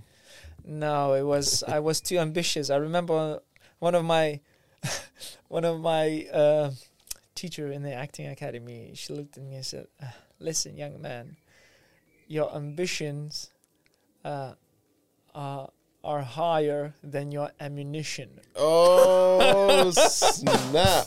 then your ammunition. I like that. yeah, that's that's a really good saying, you know. Yeah. That's and I remember because she said that in front of all the like No. Yeah, yeah. Because I was I was very unhappy about the uh, grading that I had. You know, I was like, I think it's unfair. Can you explain me why I got this grading? You know, and she's like, Listen, young man, you know, I'm I. There's nothing I need to, you know, I'd say, uh, explain to you. You Yeah. know, because and then there was, but that phrase was like, like was like, you know. She dropped the mic. You know? yeah, she, she dropped the bomb and the mic at the same time. yeah. So yeah, so um, and um, yeah, so I moved to London. and I thought, no, no, I still need to get a professional knowledge. So and the knowledge that would help me to to do what I'm doing now. And I was teaching. I just started teaching martial arts then, Mhm. and uh, and I was thinking about you know becoming professional. So firstly, I was thinking about the physiotherapy, but uh, I was thinking about physiotherapy. But in that time, those two or three years when I was just planning to do physiotherapy, the it was quite difficult to get the position because there was so so many people trying to go into the physio. Yeah. So I tried Brunel University, I tried St George's, and I, it didn't happen. It didn't work, you know. And then I thought, and then somehow, oh, then I did the access course for medicine and medical sciences in City and Islington College for a year. But again, I didn't finish that course. I was just about to finish. Then I went through the divorce, the one that we, yeah, the one, the one that we spoke, and really the study wasn't the thing, you know, that I was concentrating on, and uh, so I didn't. F- there was like just a few, few things to f- to finish, but I I didn't didn't make that, and then after, so I took a gap year, and then I thought, no, no, no, I need to come back, and I realized actually physio is not what I want to do, you know Mm. not really my vibe, you know. And then I researched, and then I found osteopathy. It's like, oh, osteopathy. It's I heard something about it, you know. I, I read a, a bit. Then I came. I said to my martial art teacher, my, you know, about that I want to study osteopathy, and he's like, oh, one of my students, ex students, you know, he's doing osteopathy. Maybe you want to go and talk to him. You know, he explained you, you. He will explain you a bit more. So I met that guy. Uh, his his name is. Um, oh, I forgot his name. But okay, It's probably not that important. yeah, yeah. So I met that guy in Lithuania. He explained me about the osteopathy, and I was like, okay, it's it sounds something what really, it was really how to say close to my let's say perception about the body and how body should be treated, and you Mhm. know. And then I applied for the for the osteopathy course here in in London, and yeah, I got in and I finished osteopathy. And what is the osteopathy? Osteopathy is um, actually based on the few basic principles uh, by the guy who studied osteopathy, Andrew Taylor Still. He's an American, let's say, mm, pro, not scientist, but like a, a professional, medical professional. And he built osteopathy and few few main things. So one of the like uh, principles, theories. So one of them is like uh, that the body has its own medical chest. So it means that our body can heal itself. hmm Another one is that the he says artery is supreme.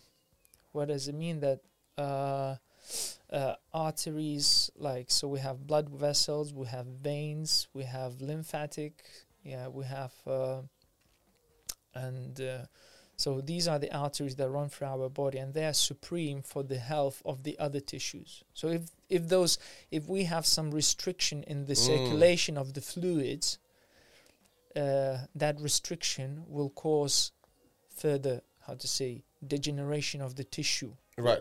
Here, I found the uh, osteopathy as a there's a definition. Osteo- Osteopathy is a way of detecting, treating, and preventing health problems by moving, stretching, and massaging a person's muscles and joints. yes. So straight away, again, you're talking to someone who has no idea what's the Yeah, yeah, difference even between osteopathy and uh, physio. Yeah. So can you tell me what's the main difference? Yeah. So I was about coming to. So you see, you can I can explain in different ways. hmm But what I like to say, for example, even like using this term, what I just said, artery supreme, actually, osteopath are the ones that we like, if we follow the idea of Andrew Taylor Still, we'd be thinking that we want to alter or like achieve our goal through altering the fluid dynamics in the body. hmm And when we talk about the fluids, so again we talk about the same. We talk about the about blood, about lymph, lymph, lymphatic drainage and lymphatic circulation, cerebrospinal fluid, so the fluid that goes between our brain, spine, and and uh, tissue fluid, just in Mhm. general that we have, and that that's what we're manipulating. That's what we're working on, and by altering dynamics of those fluids, we're achieving our goal. Mm. So that's you know if if we talk about the chiropractors, they're working more with the Bones. more with yeah with the solid uh, tissues like bones and joints. You know the the the the hard tissues. And osteopath, of course, we can use the same techniques as chiropractors, the manipulations, the clicks and pops.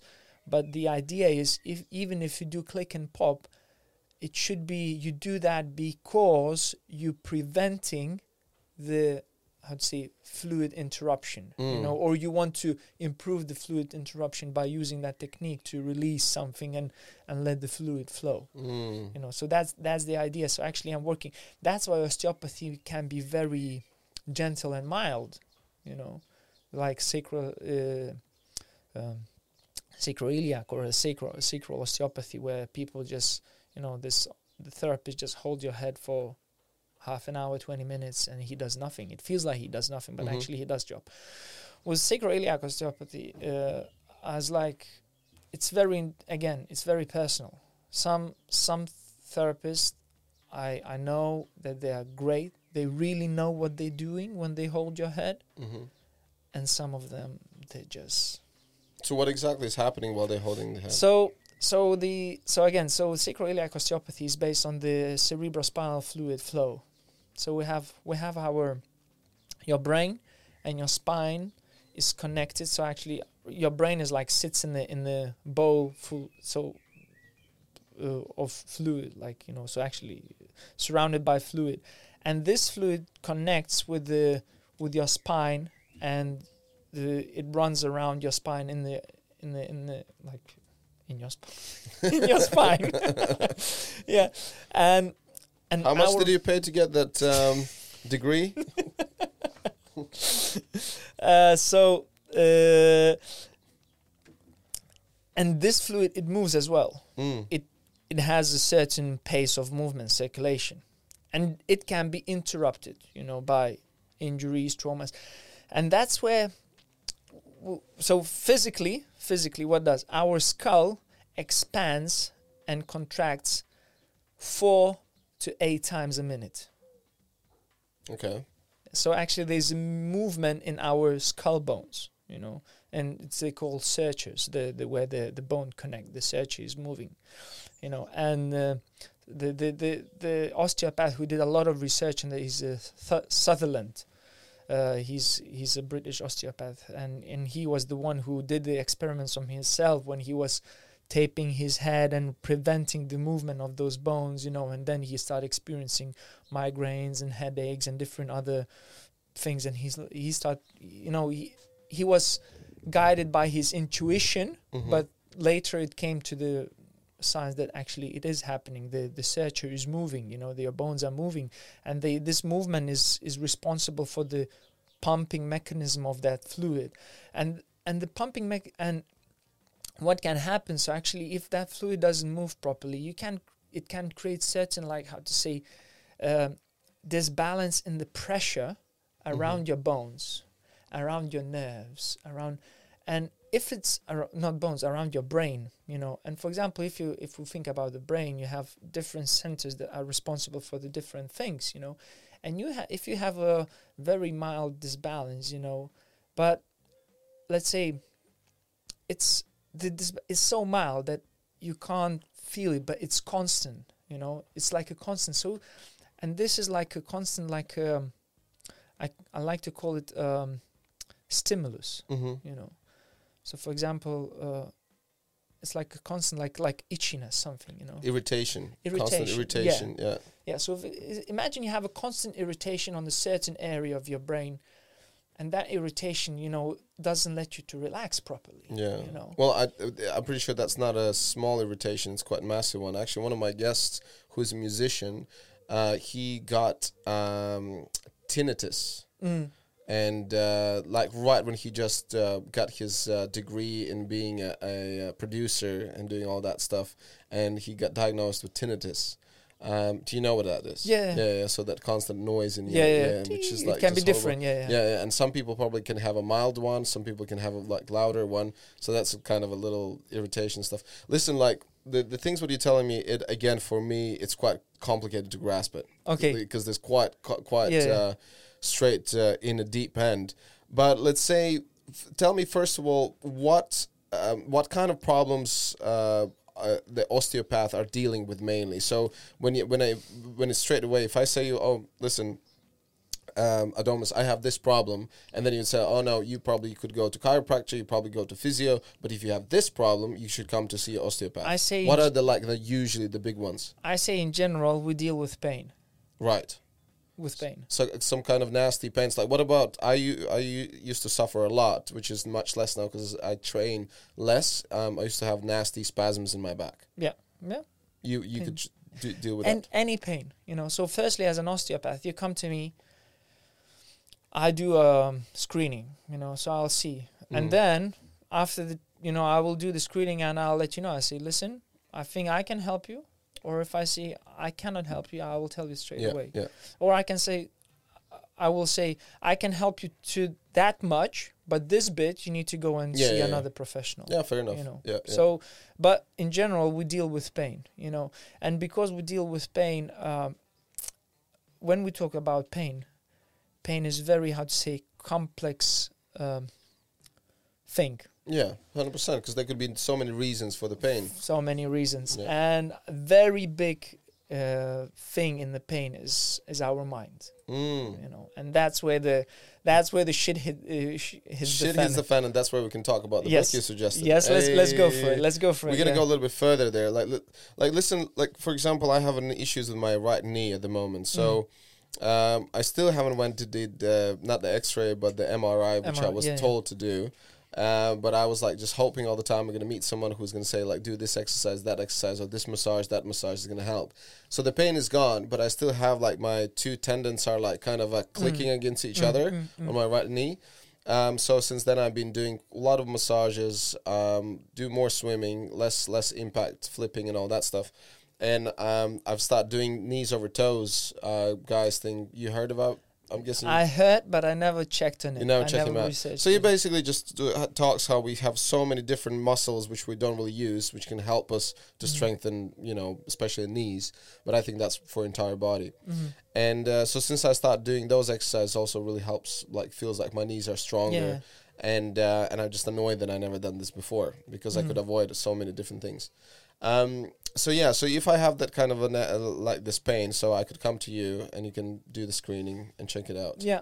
So if you have a long term problem, Mm. I always say, especially like knees, hips, I would say if you have a chance to do a screening, Mm. do the screening. You know, uh, again, it's good to know what is there. What do you mean by screening? You mean doing like the X- MRI, X-ray, whatever yeah. screening. Just do it.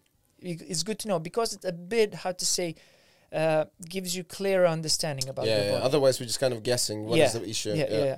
But at the same time, you don't need to be too much attached to the screening because a lot of people they going for the screening as um, approval, Mm, you mm. know, or at the same time as an excuse Right. for what they have. That's a good one. You know, because they're going for the screening and they wait to see how much their joint is degenerated. Mm, You mm, know. mm. And when they see the screening, they're like, "Yes, I knew it. That's it. I have arthritis in my knee. Mm, That's it." And they they stick to that label so much Yeah, and, it's, and, the, and also they think it's game over. that that's Yeah, it. That's, the problem. It, yeah, know? as excuse, as you Yeah. say. Yeah. osteopathy. One of like almost every treatment, I've when I almost every treatment, I repeat this phrase again and again to my peop to my patient, to my clients, To your people. I like to my people. To my people. Motion is lotion. oh, baby. So stretch as much as you can. Stretch and move. Yeah, such Stretch a move, such a move. move. Because the biggest, and now that, that that's one of the biggest problem. People are sedative. People sit so much. Even me, like a couple of days ago, I was sitting editing for like six, six hours, and I remember I got up, was just like, oh my god, Yeah. everything is stiff. and and even when people move what is the I'd say most common patterns for movement is a gym Yeah, yeah, and if you would look at the movement in the gym how limited it is mm. you know if you would think about the body of how many different movements of and motions. ranges our body Yeah. can do and we limit in the gym with Yeah, weights yeah, you know or cardio yeah. you know, and that's it. No. Boom. So actually, you so you don't use all that potential. Oh yeah, and this is also a cool way to talk a little bit about um, our stunt industry. So that's both of us were working in the stunt industry, and uh, like one of the greatest things what I love about stunts is because you can do so many different disciplines. There's so many. Like yesterday, I told you I went uh, I went for a run in the morning. Again, I didn't run ten miles. I ran literally maybe a mile, just a little like Yeah. kind of a warm up in the morning, get a cold shower, have have my coffee in the morning. Then I would do wakeboarding, and then I did bike riding. So obviously wakeboarding, there was a lot of pressure on my knees, doing like Yeah. jumps and stuff. But again, I wouldn't do it for two hours. I did like maybe thirty minutes Uh, and then I would go do bikes, and again, different muscle group involved. And in the evening, I did the swim. uh-huh. So like, I'm targeting a little bit of everything, but it covers all of that. And as you're right, you said like so many people just go and just do, oh, did chest this morning, and Yeah, yeah. tomorrow I'm gonna do my back and my Yeah. abs. Yeah, it's like yeah, yeah. fuck off. Yeah, and and if you would think, you know, like most, like what happens now, a lot of people they what do they do office to gym Mm, or desk to gym, yeah. you know. And so lazy to do uh, the warm ups and stretchings That's, and yes, stuff. yes, yes, yes. Yeah. And yeah, this in kung fu when I did kung fu, we were like 30 minutes warm up. Yeah, Yeah, yeah, yeah. Stro- yeah. For 30 minute stretch, and like sometimes warm up and stretch is longer than actual. Than actual workout. Yeah, and that's you how know, it should be. and when people, you know, go desk to gym, you see how much they, you know, enough that you just ask them to perform like basic mobility movements like squat or Mm. something, and you see there's no mobility yeah, there. the squat, like for example, the what they call the third world country s- squat. yeah, it's like how you know you go anywhere in Asia. This is oh how, yeah, yeah, yeah. this is how yeah. people chill. Yeah, they just yeah, have a cigarette, eat food. Yeah, yeah, yeah. Always, and that's uh, the the biggest problem with the with the West um, Westerners is that they can't sit uh, so that the heels are on the floor. So the heels Yeah, are yeah. always up. Yep, So that's how stiff they are. Yeah. Then uh, one of the basics ones uh, reach just uh, the floor. Yeah. You know when you go bend over without bending your knees. Um, and uh, right, I mean, for me. For me and for us, because we're surrounded by people who do stuff all the time, and like I used to train in gymnastics all the time, so I'm I I can compare myself to them, and I would think, oh, that- I'm not that good. There's this Yeah, guy yeah. way better in rings, that Yeah, way better in parallel bars. Oh, this girl can do like splits, like way better than I can do. But then you go to a normal people gym. Oh my god, I feel like I'm an alien. Yeah, like, you feel like a superhero. dude, I go to this gym now. I do handstand push-ups, right? So that's one of my routines because I used to do pole acrobatics a lot. yeah. So handstand push-ups I can do easy, maybe ten handstand push-ups without the wall, anything. Amount of people coming randomly to me in the at the changing room. Oh, dude, like this thing you did. Like, what is? How long does it take? This one guy, he pissed me off. He comes over and straight away he's like, "Oh man, that the the push-ups, uh, the the handstand push-up thing. It's like." It's like what? What about it? What? It's like, are you the guy who did it? And I'm like, no. but you see, again, it's a cherry picking. Yeah. What we spoke about before. People just want that cherry. Just Yeah. handstand push-up. how long did it take you? Yes.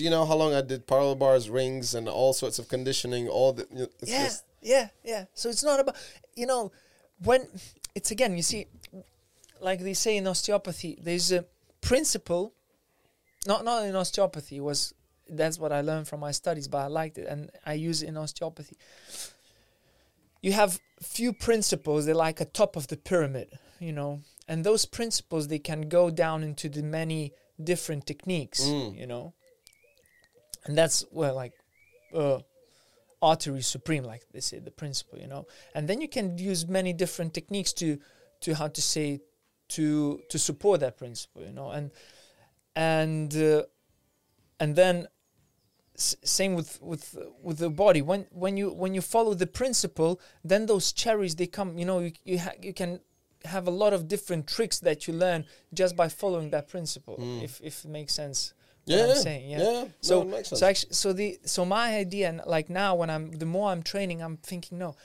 i don't want the i want to find and i want to condense those principles you know those those supreme supreme ideas of how our body is moved like what is the most important thing. And when you have that principle then you start seeing how many different possibilities you have of Mm, applying it you know and and those possibilities are endless you know and those possibilities and that's where the creati- creativity comes you know Mm. so you not follow the you you do not follow the the exercise but you follow the principle and when you follow the principle you slowly you know you you you use your creativity to to use to how to create the exercise you Yeah. know but of course you can't go to that from the very beginning. You know, firstly, you need to spend years of conditioning your body, and then when your body is ready, then you can, how to say, you know, like insert that into your body, and then it just Yeah, goes. and the problem is like we don't want to spend that time. We don't want to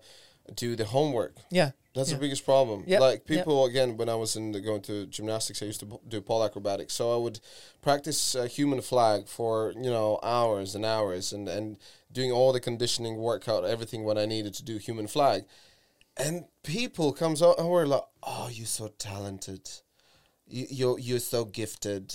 mm, It's like, dude, if you would know how many hours I was like working with the resistant bands, with the weights, with all of Yep. this stuff to, just Yeah, to make yeah. my sh- to get my shoulders strong enough. yeah That I did all these other things, you know. But instead, I, d- I don't know if I want to use the cherry picking thing, uh, the, the the expression, but Yeah. like they just see that one thing and this is what it is and this is how you get it. It's a, it's the human mentality. We just don't want to, and and pretty sure like me and you, we probably do the same thing with certain things. We we like see something what we don't know much, Mm. but we like Oh, yeah, yeah. focus on that. Yeah. Oh, that's that's what it is. It's quite easy, isn't it? yeah it's for example like you know I, it's it's like me with the with the guitar, guitar I, f- I catch myself you know I like sometimes playing guitar and when I hear something oh that's that's a cool you know I would like to learn that and then you find a tutorial and then it goes like 15 minutes or like half an hour and you're like oh that's Oh, too much for That's me too much for you. know Exactly. you know I can so relate because I used to play guitar as well. I used to play in a band and everything. And I remember that just that that sheer um, amount of time you need to spend, and especially if you're not very good with musical stuff, and you're Mhm. not, your brain doesn't pick it up so quickly. Yeah. Like me and you, probably with martial arts and like kicking and stuff, we like, oh yeah, that oh this is how it works. We quite quick un- Yeah, understand yeah, how it works. So yeah, listen, osteopathy, that's awesome. Um, probably the some of the last things what I could uh, ask. What are the biggest problems what um, you deal deal with on daily basis as an osteopath? backs and uh, knees and shoulders probably Backs, knees, and shoulders. And uh, backs, it's mainly because of sedative work, and then you just go and go crazy in a gym.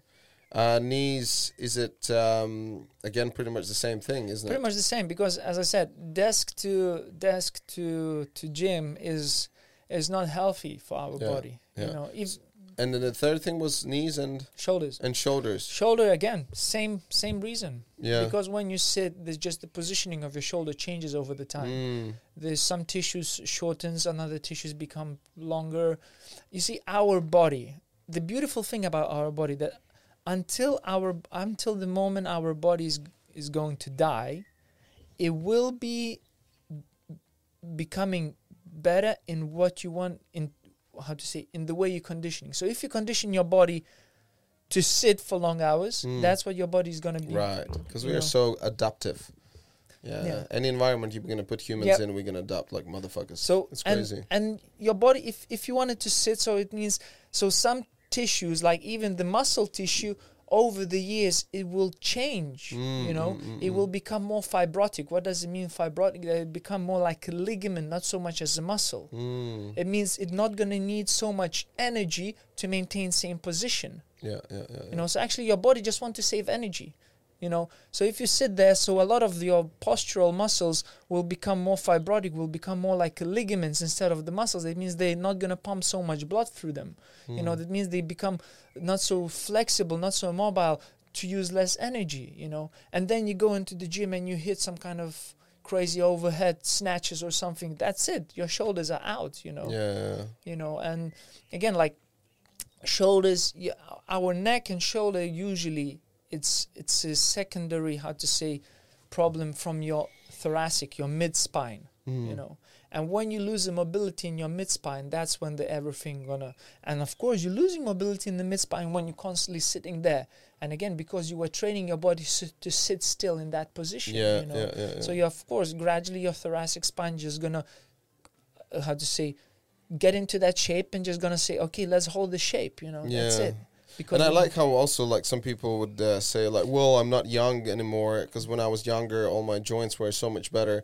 But the difference is when you were younger, you were active. You were doing stuff all the time. You know, as yes. kids, like we run, we crawl, we do all those things. But if somehow when we become adults, we stop doing that all stuff. And then and then when we get these injuries, oh well, because I'm just getting older. No, because you haven't used it, you idiot. Mm. Because you were basically you don't use it, you lose it. It's just Yes. like with sex and a bicycle, right? okay, that's that's uh, ending us of uh, this segment, and we'll be back in a second. Well, as I do this with all with all my guests, I ask them about three favorite books, three favorite films, and three favorite people. Mm. Um, and uh, we're gonna start with books. Okay. It was quite tough to figure. Out yeah, like you sent me a couple of those. It's not that easy to find audio versions for all of them, uh, Oh. but the ones I found and I thought were like amazing. So when the body says no by Gabor Mate Mate Mate. Gabor Mate. Gabor Mate. Yeah. Where, where's he from? Uh, he's uh, uh, he's I think from Chile, Mm. but he grew. He he's Jewish origin, f- but he moved. His parents moved to Chile when he was baby. He's he talks about it in one of his uh, TED uh, speech uh, talks. TED Talks. Yeah. TED talks. Uh, I think he was born in Austria, Mm. but then his parents moved Gotcha. to because. Okay, let's. Um, this podcast not about mate. Okay, yeah, sorry, it's just like went straight away into Yeah. like, well, when he was five years old. sorry, I'm just That's all right. Too much. and I think details. out of the all the books what you suggested me, I mean, like this one was the because with audio versions, uh, I think some listeners can relate to this. Like some narrators are not the best ones, and it's quite boring and all that stuff. Yeah. But this one was really amazing and really can suggest for someone who doesn't have time to read it, audio version is perfect. So when the body says no, and this book made so much sense, and it really dives into how any diseases we have, any health issues we have, probably except like breaking bones and stuff, which is like a physical thing, right? To fall and whatever. But I'm pretty sure that to recover it faster, it's going to make huge difference if mentally we are in a good place. yes, yes, Right, and then the craziest thing what I really liked it, what they talked about all these traumas which come from not just from your childhood, from but from your parent childhood, Yep. and from their parent childhood, Yep. and how it uh, it just goes from generation to generation, like as this kind of a, um, it's you know like when when you. Uh, when you get um, how to say that um, when you get a property or like a house from generation to generation, how do we call it? Uh, uh, I don't know. The I, I know what you mean. We have two foreigners here, by the way. Yeah, so there's one Latvian, one Lithuanian, and, and English is for us third language.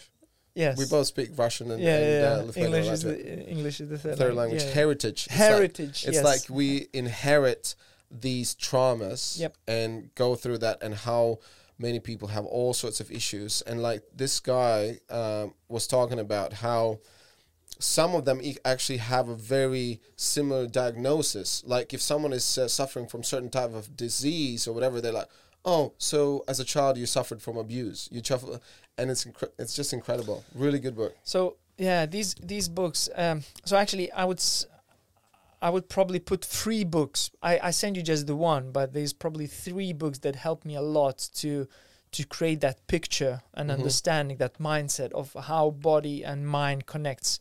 So this one is Gabor Gabor Gabor Gabor Mate when the body says no. Another book is uh, by Peter Levine Mm-hmm. Waking the Tiger, Healing the Trauma.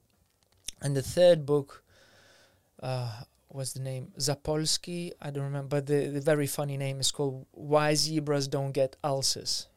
Oh, nice. Very, but that the last book, the Why Zebras Don't Get Ulcers, is a bit scientific. So if you don't Mhm. have a medical scientific background, it might be difficult to read Yeah. because on in that book, what he does, he speaks about every different human like uh, body system, like your digestion, your neural system, your reproduction system, and how that system is being affected by stress. Right. Right. you Right. know.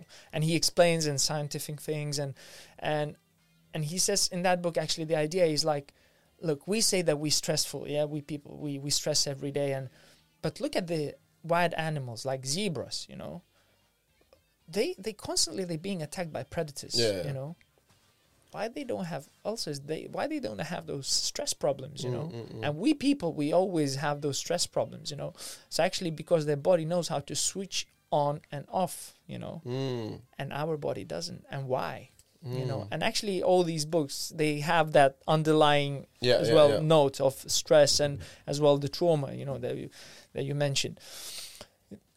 So for me it was because as a coming back to martial arts my master was always saying your mind is the thing that controls your body you know. So Mm. not not vice versa. Mm, and these books they explain scientifically how it happens. So for me it was like wow you know that every disease in your body is created more or less is created by your mind.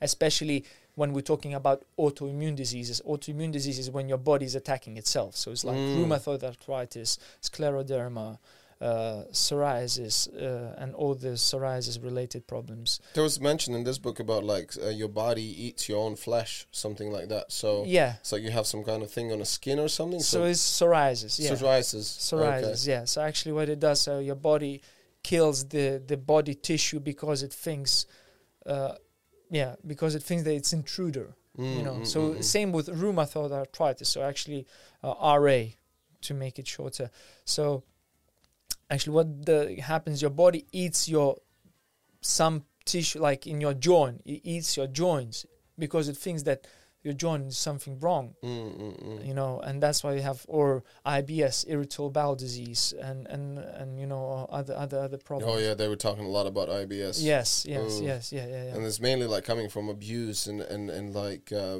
be, being like abused by husband and all that kind of stuff. yeah yeah yeah yeah yeah and you see so these books for me and me as a therapist you know I work with people and and when I w- read this book you know after that I start creating like my how to say database of people Mm. and even n- now straight away I, I'm not saying how cool I am, but sometimes Oh, you're so cool, Adomus. I can pick up. I just see. I just by talking with the person, and sometimes you just touch the person, like when as a as a therapist. you know, and you feel it's something wrong with that body. Yeah, You know, it is a dog. you know that boy you know and i had those situations when i i look i do screening you know for the tissues you know the restrictions like osteopathic screening and you feel there's more than that you know you feel there's more we're gonna do a challenge when we're back on a set now because Okay. we're working with like 60 other stunt guys. okay So they're not gonna tell you what issues they have, but you're just gonna do the screening and you're gonna tell whether you can say I'm- what, I'm what issues they have. uh, yeah, yeah we can go oh, for it sick. We I'm gonna get to put bets on it. okay It's okay. like oh.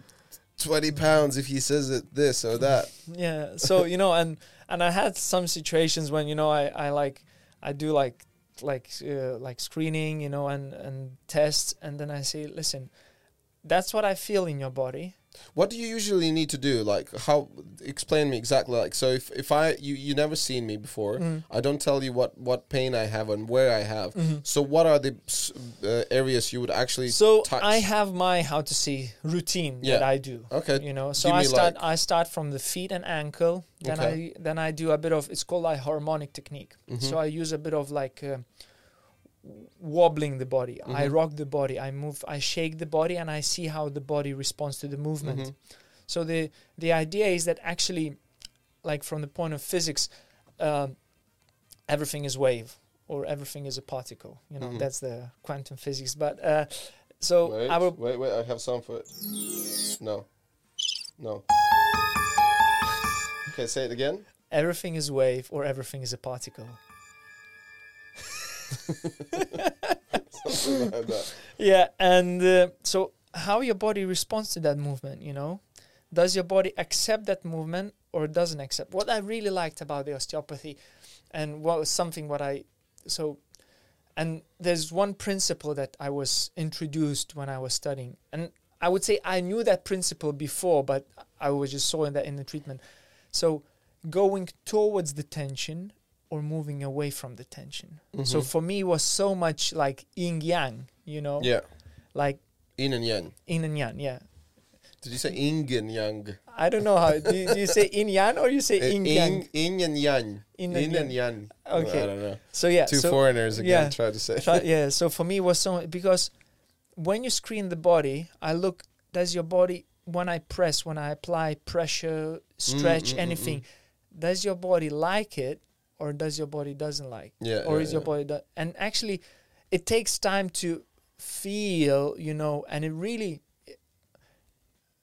Every day I'll be feeling it different depending on me, you know, how good I sleep, how good I eat, do I Right, train right, or I don't. That's why for me it's like a, a certain like a discipline to keep myself because to keep me as a tool ready for right, the right, treatment. right. Yeah, yeah, you know, You sharpen the saw. You, you yeah. always. Yeah, one of my, my my favorite books is Seven Habits of Highly Effective People, Mm-hmm. and they talk about how uh, you need to have these four pillars of uh, balance, Mm-hmm. and then uh, i- i- one is um, uh, one is your health, one is your uh, so physical health, then is your mind, then is your soul, and then uh, what was the last one? I forgot. But then uh, each of those you need to work on all Yep. the time. You have to have a balance between them. So and then also in uh, maintaining a good um, capability, you always need to sharpen it. And so that's why they say like read books all the time. Like you know, not all the time, but have that time Regular, when you yeah. maintaining and improving it. So Yeah, yeah. yeah. So and yeah, so when I, I start from the ankles, I do a bit of rocking movement in the body. I see how I check how body responds and does your body likes it or doesn't like Mm-hmm, it, you know. And when you even just from the simple touch, just by putting a hand on your ankle, on your knee, on your muscle, on your thigh, I can feel does your body accept that Mm. or doesn't accept that. We're gonna do this right after this podcast. I'm You so know. excited that he's gonna touch me. Uh, I mean, um, yeah. You know. check my knee. and and and then you know and then you you start moving and you see what movement does your body like and Yeah, what your yeah. so does your body goes to the tension or away from the tension does Mm-hmm. your body follows my movement or resist to my movement you know does your body likes my touch or doesn't like my touch you know and then and then i go a lot i like working a lot with the psoas muscle Mm. if you're familiar with the no, psoas muscle psoas muscle, no. uh, I just mentioned this muscle because I know I'm not gonna go deep, but it's very important muscle related to our uh, hip flexion movement, Okay. lower back, and at the same time, it's very l- highly uh, responsible for for because uh, for our mental health. Oh right. Yeah, yeah. So it's uh, Psoas muth- muscle. Where- PSOAS, PS, PS, ps- like psoas. psoas. Yeah. Psoas muscle. Oh So, wow. Yeah. And then and where is it? Can you show one? So it go, it attaches to all five vertebrae of your lower back, hmm and it goes very deep through your guts, and it attaches to your hips. But actually, the only place where you can palpate is like touch and feel it is where your hips are. This you know this bone here. Yeah. So just so just there, yeah. So you need depending on how much fat the person has. How much gut? How yeah, much, how uh, much? ha- yeah. So you can either palpate when the person is laying on the back, or you need to put the person oh, on the okay. I'll side. show, so I'll show it on the video here Yeah. later. That's cool. Listen, we're going away from the book yes, a little bit. Okay. Um, um, but uh, yeah, that's osteopathy, osteopathy, and how you do the uh, check the, the do the screening and uh, just just go. Uh, so you you you check the entire body. It's not like you're gonna go Yes. all yeah. So it goes all through. Yeah. Um, so going back to the book, when the body says no, and uh, I had this one thought in my head which I really like. Like I remember that my dad uh, passed away. So when he was sixty three, and he was a heavy alcoholic and smoker and everything. And uh, one of his best best friends was this guy uh, who was who never drank, never smoked, was always like healthy, working out, doing all his stuff. And I said to my dad, like, why can't you be like him? Like, like, look, he li- he's probably gonna outlive you and live longer than you. And my dad always said, like, well, I'd rather die like all fucked up than like all healthy. Like, what's the point with that? And um, and the the, the the the funny thing was, my dad died, and that his friend died two years later, literally from heart attack. And the guy never smoked, never drank, never no- none of that. So, and we had a lot of those those examples that someone who was very healthy, blah blah. But then I was just looking through his life. Like he also divorced with his wife. He went. You could just imagine the amount of stress he was going through and how people just succumb to all of these other things. And that's what I keep saying to to us that we need that balance and we need to be as happy as we can. Yep. If if and and that that is just my my philosophy. So I, I smoke rollies once in a while, like a little like tobacco roll roll ups. I smoke maybe weed sometimes. I'm gonna have a drink sometimes. But if that if I feel like from my mind and for my like kind of relaxation that helps and this is kind of me and it keeps me in balance, I think there's no problem with that as long as you don't overdo it Yep. like in that perspective. So um, what I'm trying to say is that like you just need to it's a, one of the main priorities is to maintain that happiness and being aware with your environment as like your environment you, where you want to be Yep. and not to be like oh th- I hate my life and all that shit. So everything we do, like literally. So that's why I like, and that book as well. Actually, as I don't know, but I think that Gabriel Mate is Buddhist as well Mhm. because from the way he talks and the way he uses, l- there's a lot of Buddhist, like how to say, ideas in there as well. What he talks about. We need to check. Maybe he's a pagan. Maybe someone who uh, jumps maybe around. I, I don't know but you know but a lot what he and uh, so we all we know we all are traumatized people Mm. we all traumatized there's i don't know any i haven't met yet a person that have not been traumatized by the life you know emotionally and you know and actually what we do we just everything we do is just the way how we're dealing with those traumas you know? How we want to be happy. That's what the buddhism said that every person what we're doing we just want to be happy you know? And the, what we do is actually we we every, so all the addictions everything is the way we're learning how to deal with those traumas cope with those traumas and be happy Mm. you know? So so and this and and again yes some people we take it okay we accept it but some people they don't accept it Right. Yeah. and that's where the conflict happens It's how you deal with those issues, Yeah, isn't it? yeah, Yeah. and that's where the conflict happens you know some you know imagine like you you let's say if you would do everything that you know you have like what you just mentioned you have a fag you know you sometimes you have a drink and you think it's okay because i feel relaxed and i join and Mm, and mm. that's fine but imagine that if you would how to say if you think that that is wrong what you're doing but you still would be doing that how much stress Mm. your body yeah, would create Yeah, yeah, you know? exactly. So, but it's okay. Yeah, you. It's the way how your body is coping with the stress, with tiredness, with overload, and you do. And next day you wake up, you think, okay, I feel a bit better, so I can keep going. You know. I think relationships is a very good example of it. Like how I remember when I broke up with my first ex, and how I thought I was suffering. Like I was just. It took me forever to to get get over it. For two three years, I was just like, oh, how's oh poor me? She left me, or like it didn't work out. But I loved her so much. Mm, mm. Now in my, th- I'm 38 now. Listen, if it doesn't work, it doesn't work. Just move on. Yeah. There's no point to, to to try to analyze who's who was wrong, who was right, and like to, you know, and people you know do suicides and do all sorts of Yeah. shit because like someone left them and dumped them. Listen, if it just didn't work, just move on. That's Yeah. it. And and if we would do that with anything in our lives, like and sometimes we just focus on a certain problem, which is actually in the end is not a big of problem, but we put so much tension and intention in that. Oh, he said this to me, and I can't get over it for next two three days. So we need to le- learn how to let it go. And another book, really good one, I think, is the uh, uh, uh, how to sweat. Um, don't sweat little things. And then the and then the other the other one, well, I had uh, five or six guests mem- uh, mention that as their favorite book is um, a, su- a subtle art of not giving a fuck. Uh huh. You know, when you just like it's just not worth it, your energy. You know, Yeah, when yeah. someone says like it, it's it's I don't have time for this. Yeah. You know, and then you just move on.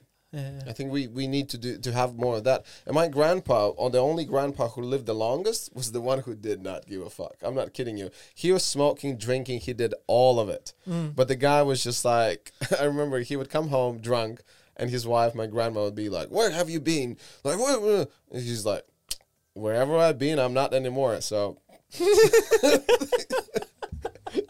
just like that. That's that's a shout out to my grandpa. Hey. Thank you, Yeah, Grandpa. he, he lived the longest out of all of my grandparents.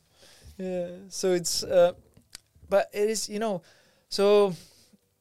I, I again because those three books for me they blended so much the ones I mentioned before Mhm. I don't remember which one talks about but there's uh, I think Gabriel Matt he mentions that as well uh, about so we have like three levels of brain like the brain development we have that reptile brain Mm, I think I have only one. no no we so uh, If it is at Yeah. least zero point five. let's let's see. Reptile brain is the the part of brain that is responsible for all the f- for for body to survive. you Okay. know, for body to function. You know, and uh, second one is the limbic system. It's Mm. like um, uh, it's uh, how to say the brain that is more like uh, emotional brain. Mm-hmm.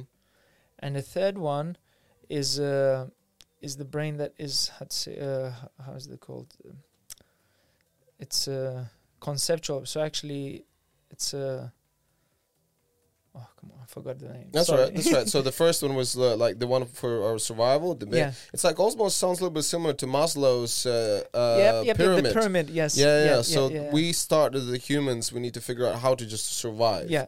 And then the next level, I don't- know, but the last one was when we become phila- philanthropists, where we think about bigger causes, when we like think yes, about yes, charities and yes, stuff like that. Yes. Yes. So it's almost like sounds very similar to the brain. Yeah. So thing. the idea, so look, actually, our brain is constantly telling to our body, not not to our body, to us what our body needs. You know Mm. that that that uh, how to see it? Our reptile brain is constantly sending signals.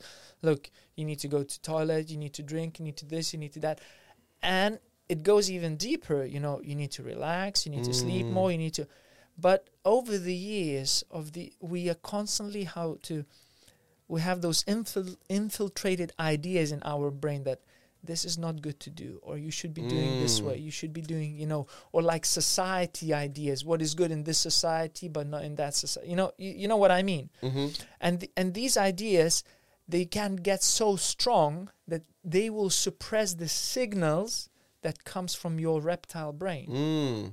Here they say instead of reptile brain, it's kind of hind hindbrain. So uh, the Yeah, brain can be divided into three basic units: the forebrain, the midbrain. Oh, it's just the units.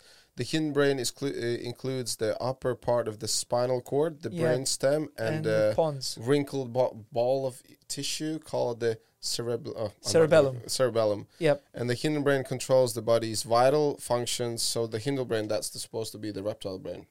Yeah So just, uh, Yeah, but it's a reptile. It's like because they say that they all the uh, like reptile brain is all that the not the mammals but all like the beings they have. Even the Mm. reptiles have the the the limbic brain is the one that uh, limbic is the one that the uh like uh, only like uh, primates have. You know, so Okay. they have emotions and all. You know, like.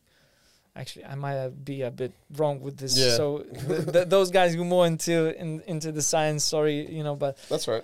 yeah, but yeah, and then we have the um, that um, rational brain. That's the That's thing. the third one, That's yeah, the yeah, third rational. one, the rational brain. You know, Mhm. and very often we train our rational brain so much that it can get stronger than the brain that you know that sends the signal about our body. You know, Mm. and sometimes your body will say, "Oh, I just want to relax," you know, or "I need something," and and your rational brain will be, "No, you can't do this. It's not right to Mm. do. You can't do this." You know. And the Gabor Mate in his book, he gives a lot of examples of people who, who like suppresses their happiness or like they not allow themselves to be happy. They not allow themselves to f- Mm. experience something because their rational brain is saying, "No, you can't do this. You not deserve that."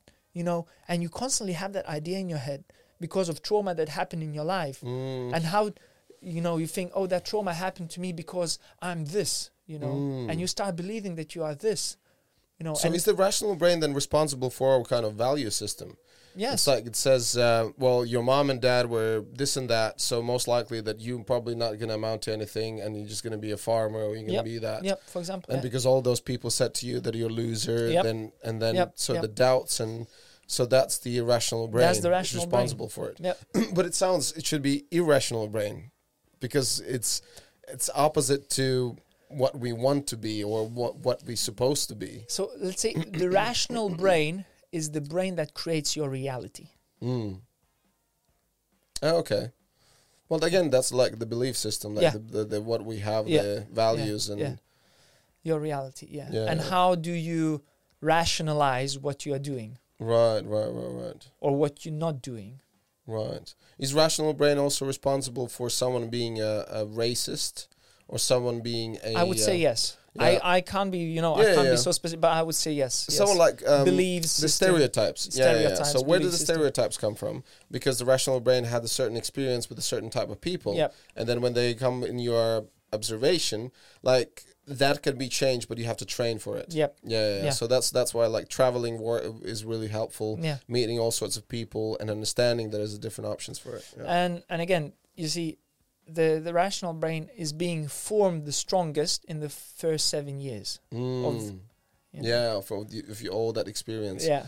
Right, right, right. So right. if you have traumas, emotional traumas, or any like childhood traumas, Yeah, in those seven years, that's it. It's deep. That's the thing with like water. If if you if you drown as a child in the water, it's gonna be very difficult to get to. If you've been abused, if you've been abused if you've you've been left neg- neglected by your parents, things, and then you have all yes, these daddy yes. issues, mommy Yeah, issues, all yeah, that kind of stuff. Yeah, yeah, yeah. So Yeah. that's that's you know, and all as I you know, Gabriel Mate, and he talks a lot about, and he has a lot of podcasts and and and talks. So if people like would like to know more about it, I would say this, he's one of the best actually. Yeah, uh, people. Okay, check out Gabriel Madi. That's books. It. We talked about books. Twenty five minutes now. um, we let, us do movies and uh, then the, the films. So Yeah. from movies, which you you mentioned a couple of them, but uh, Matrix. I mean, yeah, it's classics. It's classic. It's classic. What is your favorite uh, scene from Matrix? And we talking about the first one. I'm not talking about all the Yeah, other because yeah, there's yeah. so many crappy ones. on Um, Probably, you know, my my favorite scene. I don't know why, but it really sticks in my head is that uh, deja vu moment. Deja vu moment. Oh yeah, that's With the cat, The yes. cat. Oh snap. Yeah, that one I didn't understand when the first time I watched, and I think a lot of people who've seen Matrix for the first time didn't understand a lot of shit. Yeah. Um, I think I th- oh what what was my favorite? I don't I don't really know. I really like the the grossy slimy stuff when he got out Ah, and all these yeah, things yeah, start yeah. snapping out of this head. Yeah. That was pretty cool. But um, when when that uh, insect they had up going up to his belly button, that was weird one. Which one? So it's a it was like a tracking device. ah, yeah, yeah, yeah, yeah, yeah. Yeah, yeah, and yeah. his mouth got so like he couldn't. yeah, yeah, yeah. So, spe- oh, yeah, that was that was pretty cool. But I think the coo- one of the coolest scenes was then when uh, what was the lady's name? Trinity. Trinity when she did that. Ah, pose. yeah, yeah, That's like as well. It's epic. You know, it was epic. Yeah, yeah, yeah. and so many other films afterwards Yeah. were like reusing yeah, that stuff. Yeah, yeah, yeah, yeah. yeah. Um, but then I think more worth to talk about is the Thirteenth Warrior.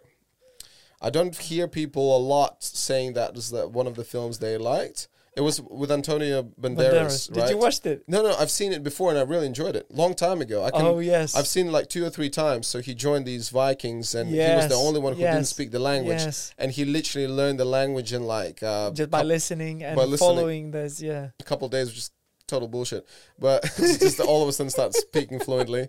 Um, but it was a lot of cool stuff with the swords, and I really like how they showed that these that they thought that they are fighting like animals, that they're fighting some kind of uh, crazy creatures, but actually they were fighting just people with the How that fear was created. yeah, yeah, yeah. And then because they never would see them dead, because they always took the dead Yes. bodies away. Yeah, yeah, yeah. To create that illusion that they don't die. yeah, yeah, yeah. yeah. yeah, yeah. So I don't know, but that movie is just. I watched it probably like seven or eight times. Mhm. I think it's the same thing, similar. You know, it just it was so inspiring for me, and it it had so many ideas that for me was so strong. The idea of brotherhood, you know, Mm. of those Vikings being together and supporting each other. and That's when you you started growing your hair out. Did you? Uh, no a few years later yeah but you know of the and one of the you know uh one of the ideas i remember uh, what r- really touched me is like why such a strong man why they need to die you Mm. know why those heroes they need to die you know and why for example antonio antonio banderas doesn't die you know of course Mm. because he's the main but Yeah. but another idea I really like those at the end of the movie when the when the main guy he dies and he says, "Listen, you need to survive, you need to live, just because you not you know why to how to write, and I want you to Mm. write what happened." So Mm. so the legacy, yeah. the legacy, yes. So sometimes you need to survive just because the death of those people will not be pointless. Mm. You know, you know. No, no, I understand. Like, I, I just struggle with the whole concept of the legacy, um, because you know, so many people would say like it's important for them. What is the legacy they leave behind Mm. them? And um, it, I kind of get in contradictory. Like, obviously, I do care about legacy in a certain sense. Otherwise, I wouldn't do this podcast. You know, like that's would be my legacy.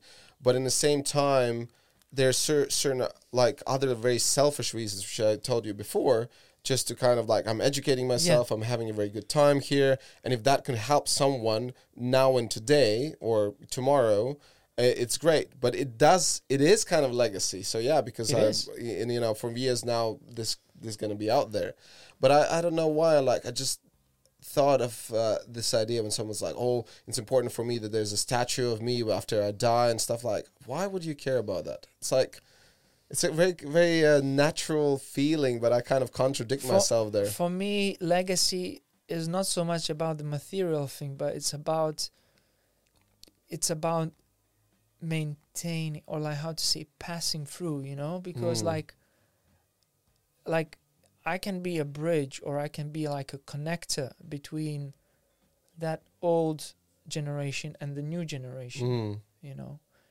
So, for example, if I take the knowledge, for say, about the martial art Nhat Nam that I had, you know, over the years, I'm I'm collecting that knowledge, and all my teach, all my parents, teachers, you know, they they were just doing that, let's say, without any, you know, like with compassion and love, you know, they they were just passing, you know, to, to me.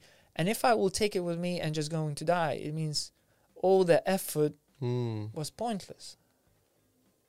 Yeah, because one of the main things what I think is is the most important for us in the, on this on this life is to gather as many as possible experiences.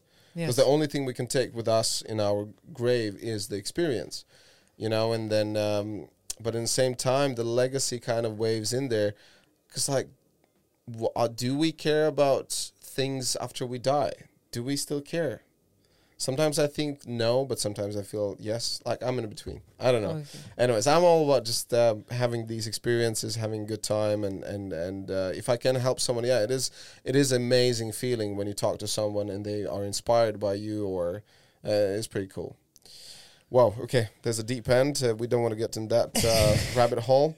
Um, then the other book uh, atlas atlas something Oh, the movie, the movie sorry Clouds Atlas. clouds atlas i haven't seen it no I've way. Se- I've seen the one part when there was like these a- Asian girls were like the servants in this oh, in this futuristic. yeah, yeah, yeah. futuristic. I remember and it was creepy as fuck.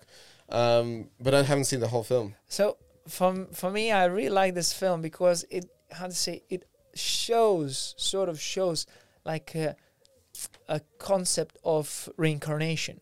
Oh, okay. So I think there's like a, about seven or ten main characters, They just do playing. They're the same, but they're different. and different those lives. characters, the sh- the movie shows how their life interact in different timelines. You know, so we have Mm. past, like few timelines in like in this life or close to this life, you know, and some future, yeah, and yeah, how those people overlap. You know, yeah. yeah, yeah. so it's beautiful for me. It's like pretty much how the car, how karma and reincarnation works. You know, so it's a beautiful Ah, story. Very know Buddhisty. very Buddhisty. Yeah, yeah, very, and really like you see when you when you think about, it, but when you see it on the screen, it really gives you gives you that nice imprint of like, yeah, yeah, it's it's, it's beautiful. So for me, Oh. Clouds Atlas is one one was, and I didn't read the book. There's a book. I didn't read the book. Yeah, but yeah. I was actually tempted, but it was like too late. I didn't have time yeah. to, to so I and many people who read the book they say it's much better than the film. There's audio version of, of it as well. It- It's 15 hours okay. audio. um, well, I really like that Tom Hanks wasn't the, the nice guy anymore there. Sorry. Tom Hanks. Oh, he did a lot of nasty things over there. He did a lot. Like, yeah, yeah, he's always the, the Yeah. nice guy. yeah, yeah, yeah. Um, So, so it's it's beautiful film, yeah, and I like how it's, yeah, that's just the idea of overlapping and how we, you know, how we interdepend from each other. Because it would be interesting, like how me and you would be 300 years ago. yeah, You know, So- what would we do? Like, we would be like Vikings. We would be Yeah. fighters. We would be actually runners. Like, Yeah, what yeah, would yeah. you do? I would be probably gatherer. I'd just gather berries. I don't know. You see, like like they say in the Buddhism, it's like your life, your life is what you like is a is a picture of what you did in your in your past. Your present wow. is so it's like reflection of your past, you know. Mm. And if you don't change nothing now, it will be reflection, you know, that will become your future. So if you want to change your future, you need to do it now. Okay. So so actually your present life is the reflection of your past and your future is, you know, will be reflection of your present. So if you, So now knowing your present life, yeah, can you tell me what you were in the past? like we, you can guess, you know, but so so they say like if if you all your like temptations and habits actually they've been built not in this life but it was in the previous lives Hmm. so even like even the traumas if you had any traumas in your childhood so it's probably is from the not probably but it is how to say it's a it's your karmic repay Oh wow. you know so if you have trauma that created certain problem in your life hmm it is because what you did in your previous life. How's your uh, family with all the Buddhist stuff? Like, is your wife? She's um, She's Buddhist as well. She's Buddhist as Is well. it because of you, or she already st- practiced it before? she she lived in China for some time. She she was around the Buddhists, but when we came to when, when we when we married, when we you know start dating, she was she get more into it. You know, Right. And how is it reflects now to your kids? we trying like I I'm not uh, pressing, Mm-hmm. but I'm just trying to bring them into this community. you Yeah, yeah, And if they like it, they will take it. If they doesn't give, like, give you them know, freedom. give them freedom. Yeah. Yeah. But the idea is, you know, if if they will find it attractive, there's no way they're gonna run away from it. You know, if they find that peace, you know. Yeah, yeah, hundred So percent. yeah. You So basically just say like, if you're not gonna go with me to the Buddhist temple, you're not gonna get any food. that's yeah, just that's come with the- you. no pressure. hey, okay, and then we have people, people, mentors, and uh, none of those are like uh, famous people. I, d- I Yeah. didn't try to look at look them up to be honest. Like, so so time. three people I mentioned is the my mentor, my martial art teacher, Petras Golovach, Piotr Golovach. Uh, he's yeah. So as I said, I know him since I'm seven years old, and he literally he's my like my second father. you know. awesome. and uh, my and yeah he just most of the ideas of how to live and it's it's from him you know Mm, mm, mm. that's Does he has a family? Does he have does kids? he yeah. does yeah he does he has a wife and two daughters and yeah and second second person is uh my Buddhist, Lama? my Buddhist teacher yes it's uh Oh my god! Oh, I will try to pronounce his name. Lama Namcha Gyatko Rinpoche. yeah Namha Gyatso Gyatso. Namha Rinpoche. Gyatso Rinpoche yeah And he's he's from he's from Tibet he's, He's from Tibetan Tibet. Yeah Jesus Christ. That's a full, Yeah. full name. and yeah so i know him since i'm eight years old Mhm. you know and he's as well he's like source of source of peace in my mind you know and uh, and the third person is um is uh, uh torsunov uh, Mhm. Ali- Or Oleg Gennady Torsunov. yes That's how you pronounce it in Russian. Yeah. Just so you know, guys. Oleg Gennady Torsunov yeah so he's he's actually he's uh, uh vedas he you know have you ever heard about him? Vedas, yes, I, I heard a lot about my Vedas. Actually, my sister and her husband got crazy about that Yeah, stuff so- a while ago. so actually Torsunov Vedas are sort of like they're close to Buddhism, but at the same time they're not very close to Buddhism. And it's also very yogi's thing as yeah, well. yeah, yogi thing. So for many years, I really been inspired by by Torsunov and his lectures and his ideas Yeah. about how to live and how to li- live in harmony. So that's why I mentioned this person because I know since probably I'm like 12, I Mm, was mm. listening a lot of his lectures, a lot of his books and YouTube videos about you know how to about diet because Vedas they they talk about everything in life you know Yeah, your yeah, diet yeah. how you should how you build your house. how you I build your my sister was telling this. how you sleep, everything. You know how you how you make children, how you how you yeah. uh, Oh, like there's specific positions to consummate. Pro- I I don't remember about positions, but like Oh the rituals, how you should go. You know, they they, are, they, they talk about everything. I know. have a funny story. Uh, when I was in Bali, um, I remember like I got this message from my brothers-in-law, from my sister's husband, uh, saying something about, "Oh, there's this guy gonna come over to Bali, blah blah blah. You guys should meet up, whatever." And I kind of totally forgot about that message. And I'm here in this part. uh, It was my farewell party. I was about to go back to to Mhm. UK, and this guy comes over, and he's like, "Oh yeah, so by the way, um, you know, we have friends in common. Your your sister." And I was like, "Who the fuck are you?" and he's like, "Oh, I actually used to be a, a Vedas teacher to your your sister and and her husband." I was like, "Wait, there was a time when my sister was just totally crazy about this and did the yoga and everything. You were the teacher, and now you're here smoking and drinking in front of me and partying and having a good time." And he's like, yeah, I'm done with this shit. I just want to start enjoying my life. and he's literally said that I, I just got annoyed even to just because everyone were treating me like I'm some kind of guru and stuff like that. But anyways, that that was interesting story. Oh, regarding interesting. Vedas. That's really interesting. Someone who just like fuck this, and I think he was going through something in his life because his wife passed away. I think she passed away from cancer, and Uh, uh, I don't know what changes he was going through, but it was Okay. quite quite crazy. Um, okay, that's us uh, pe- people and uh, books and films and people. Listen, we are pretty close to wrap it up. Uh, before we finish this, uh, what would you what would be your message to a very young Adamas, someone who is like I don't know, maybe ten years old? In your case, it's different because you were like from eight years you were Buddhist, so like I don't know, you were not that lost. But um, maybe not to a young Adamus, maybe to young someone out there, and you work with kids all the time, and uh, which is amazing.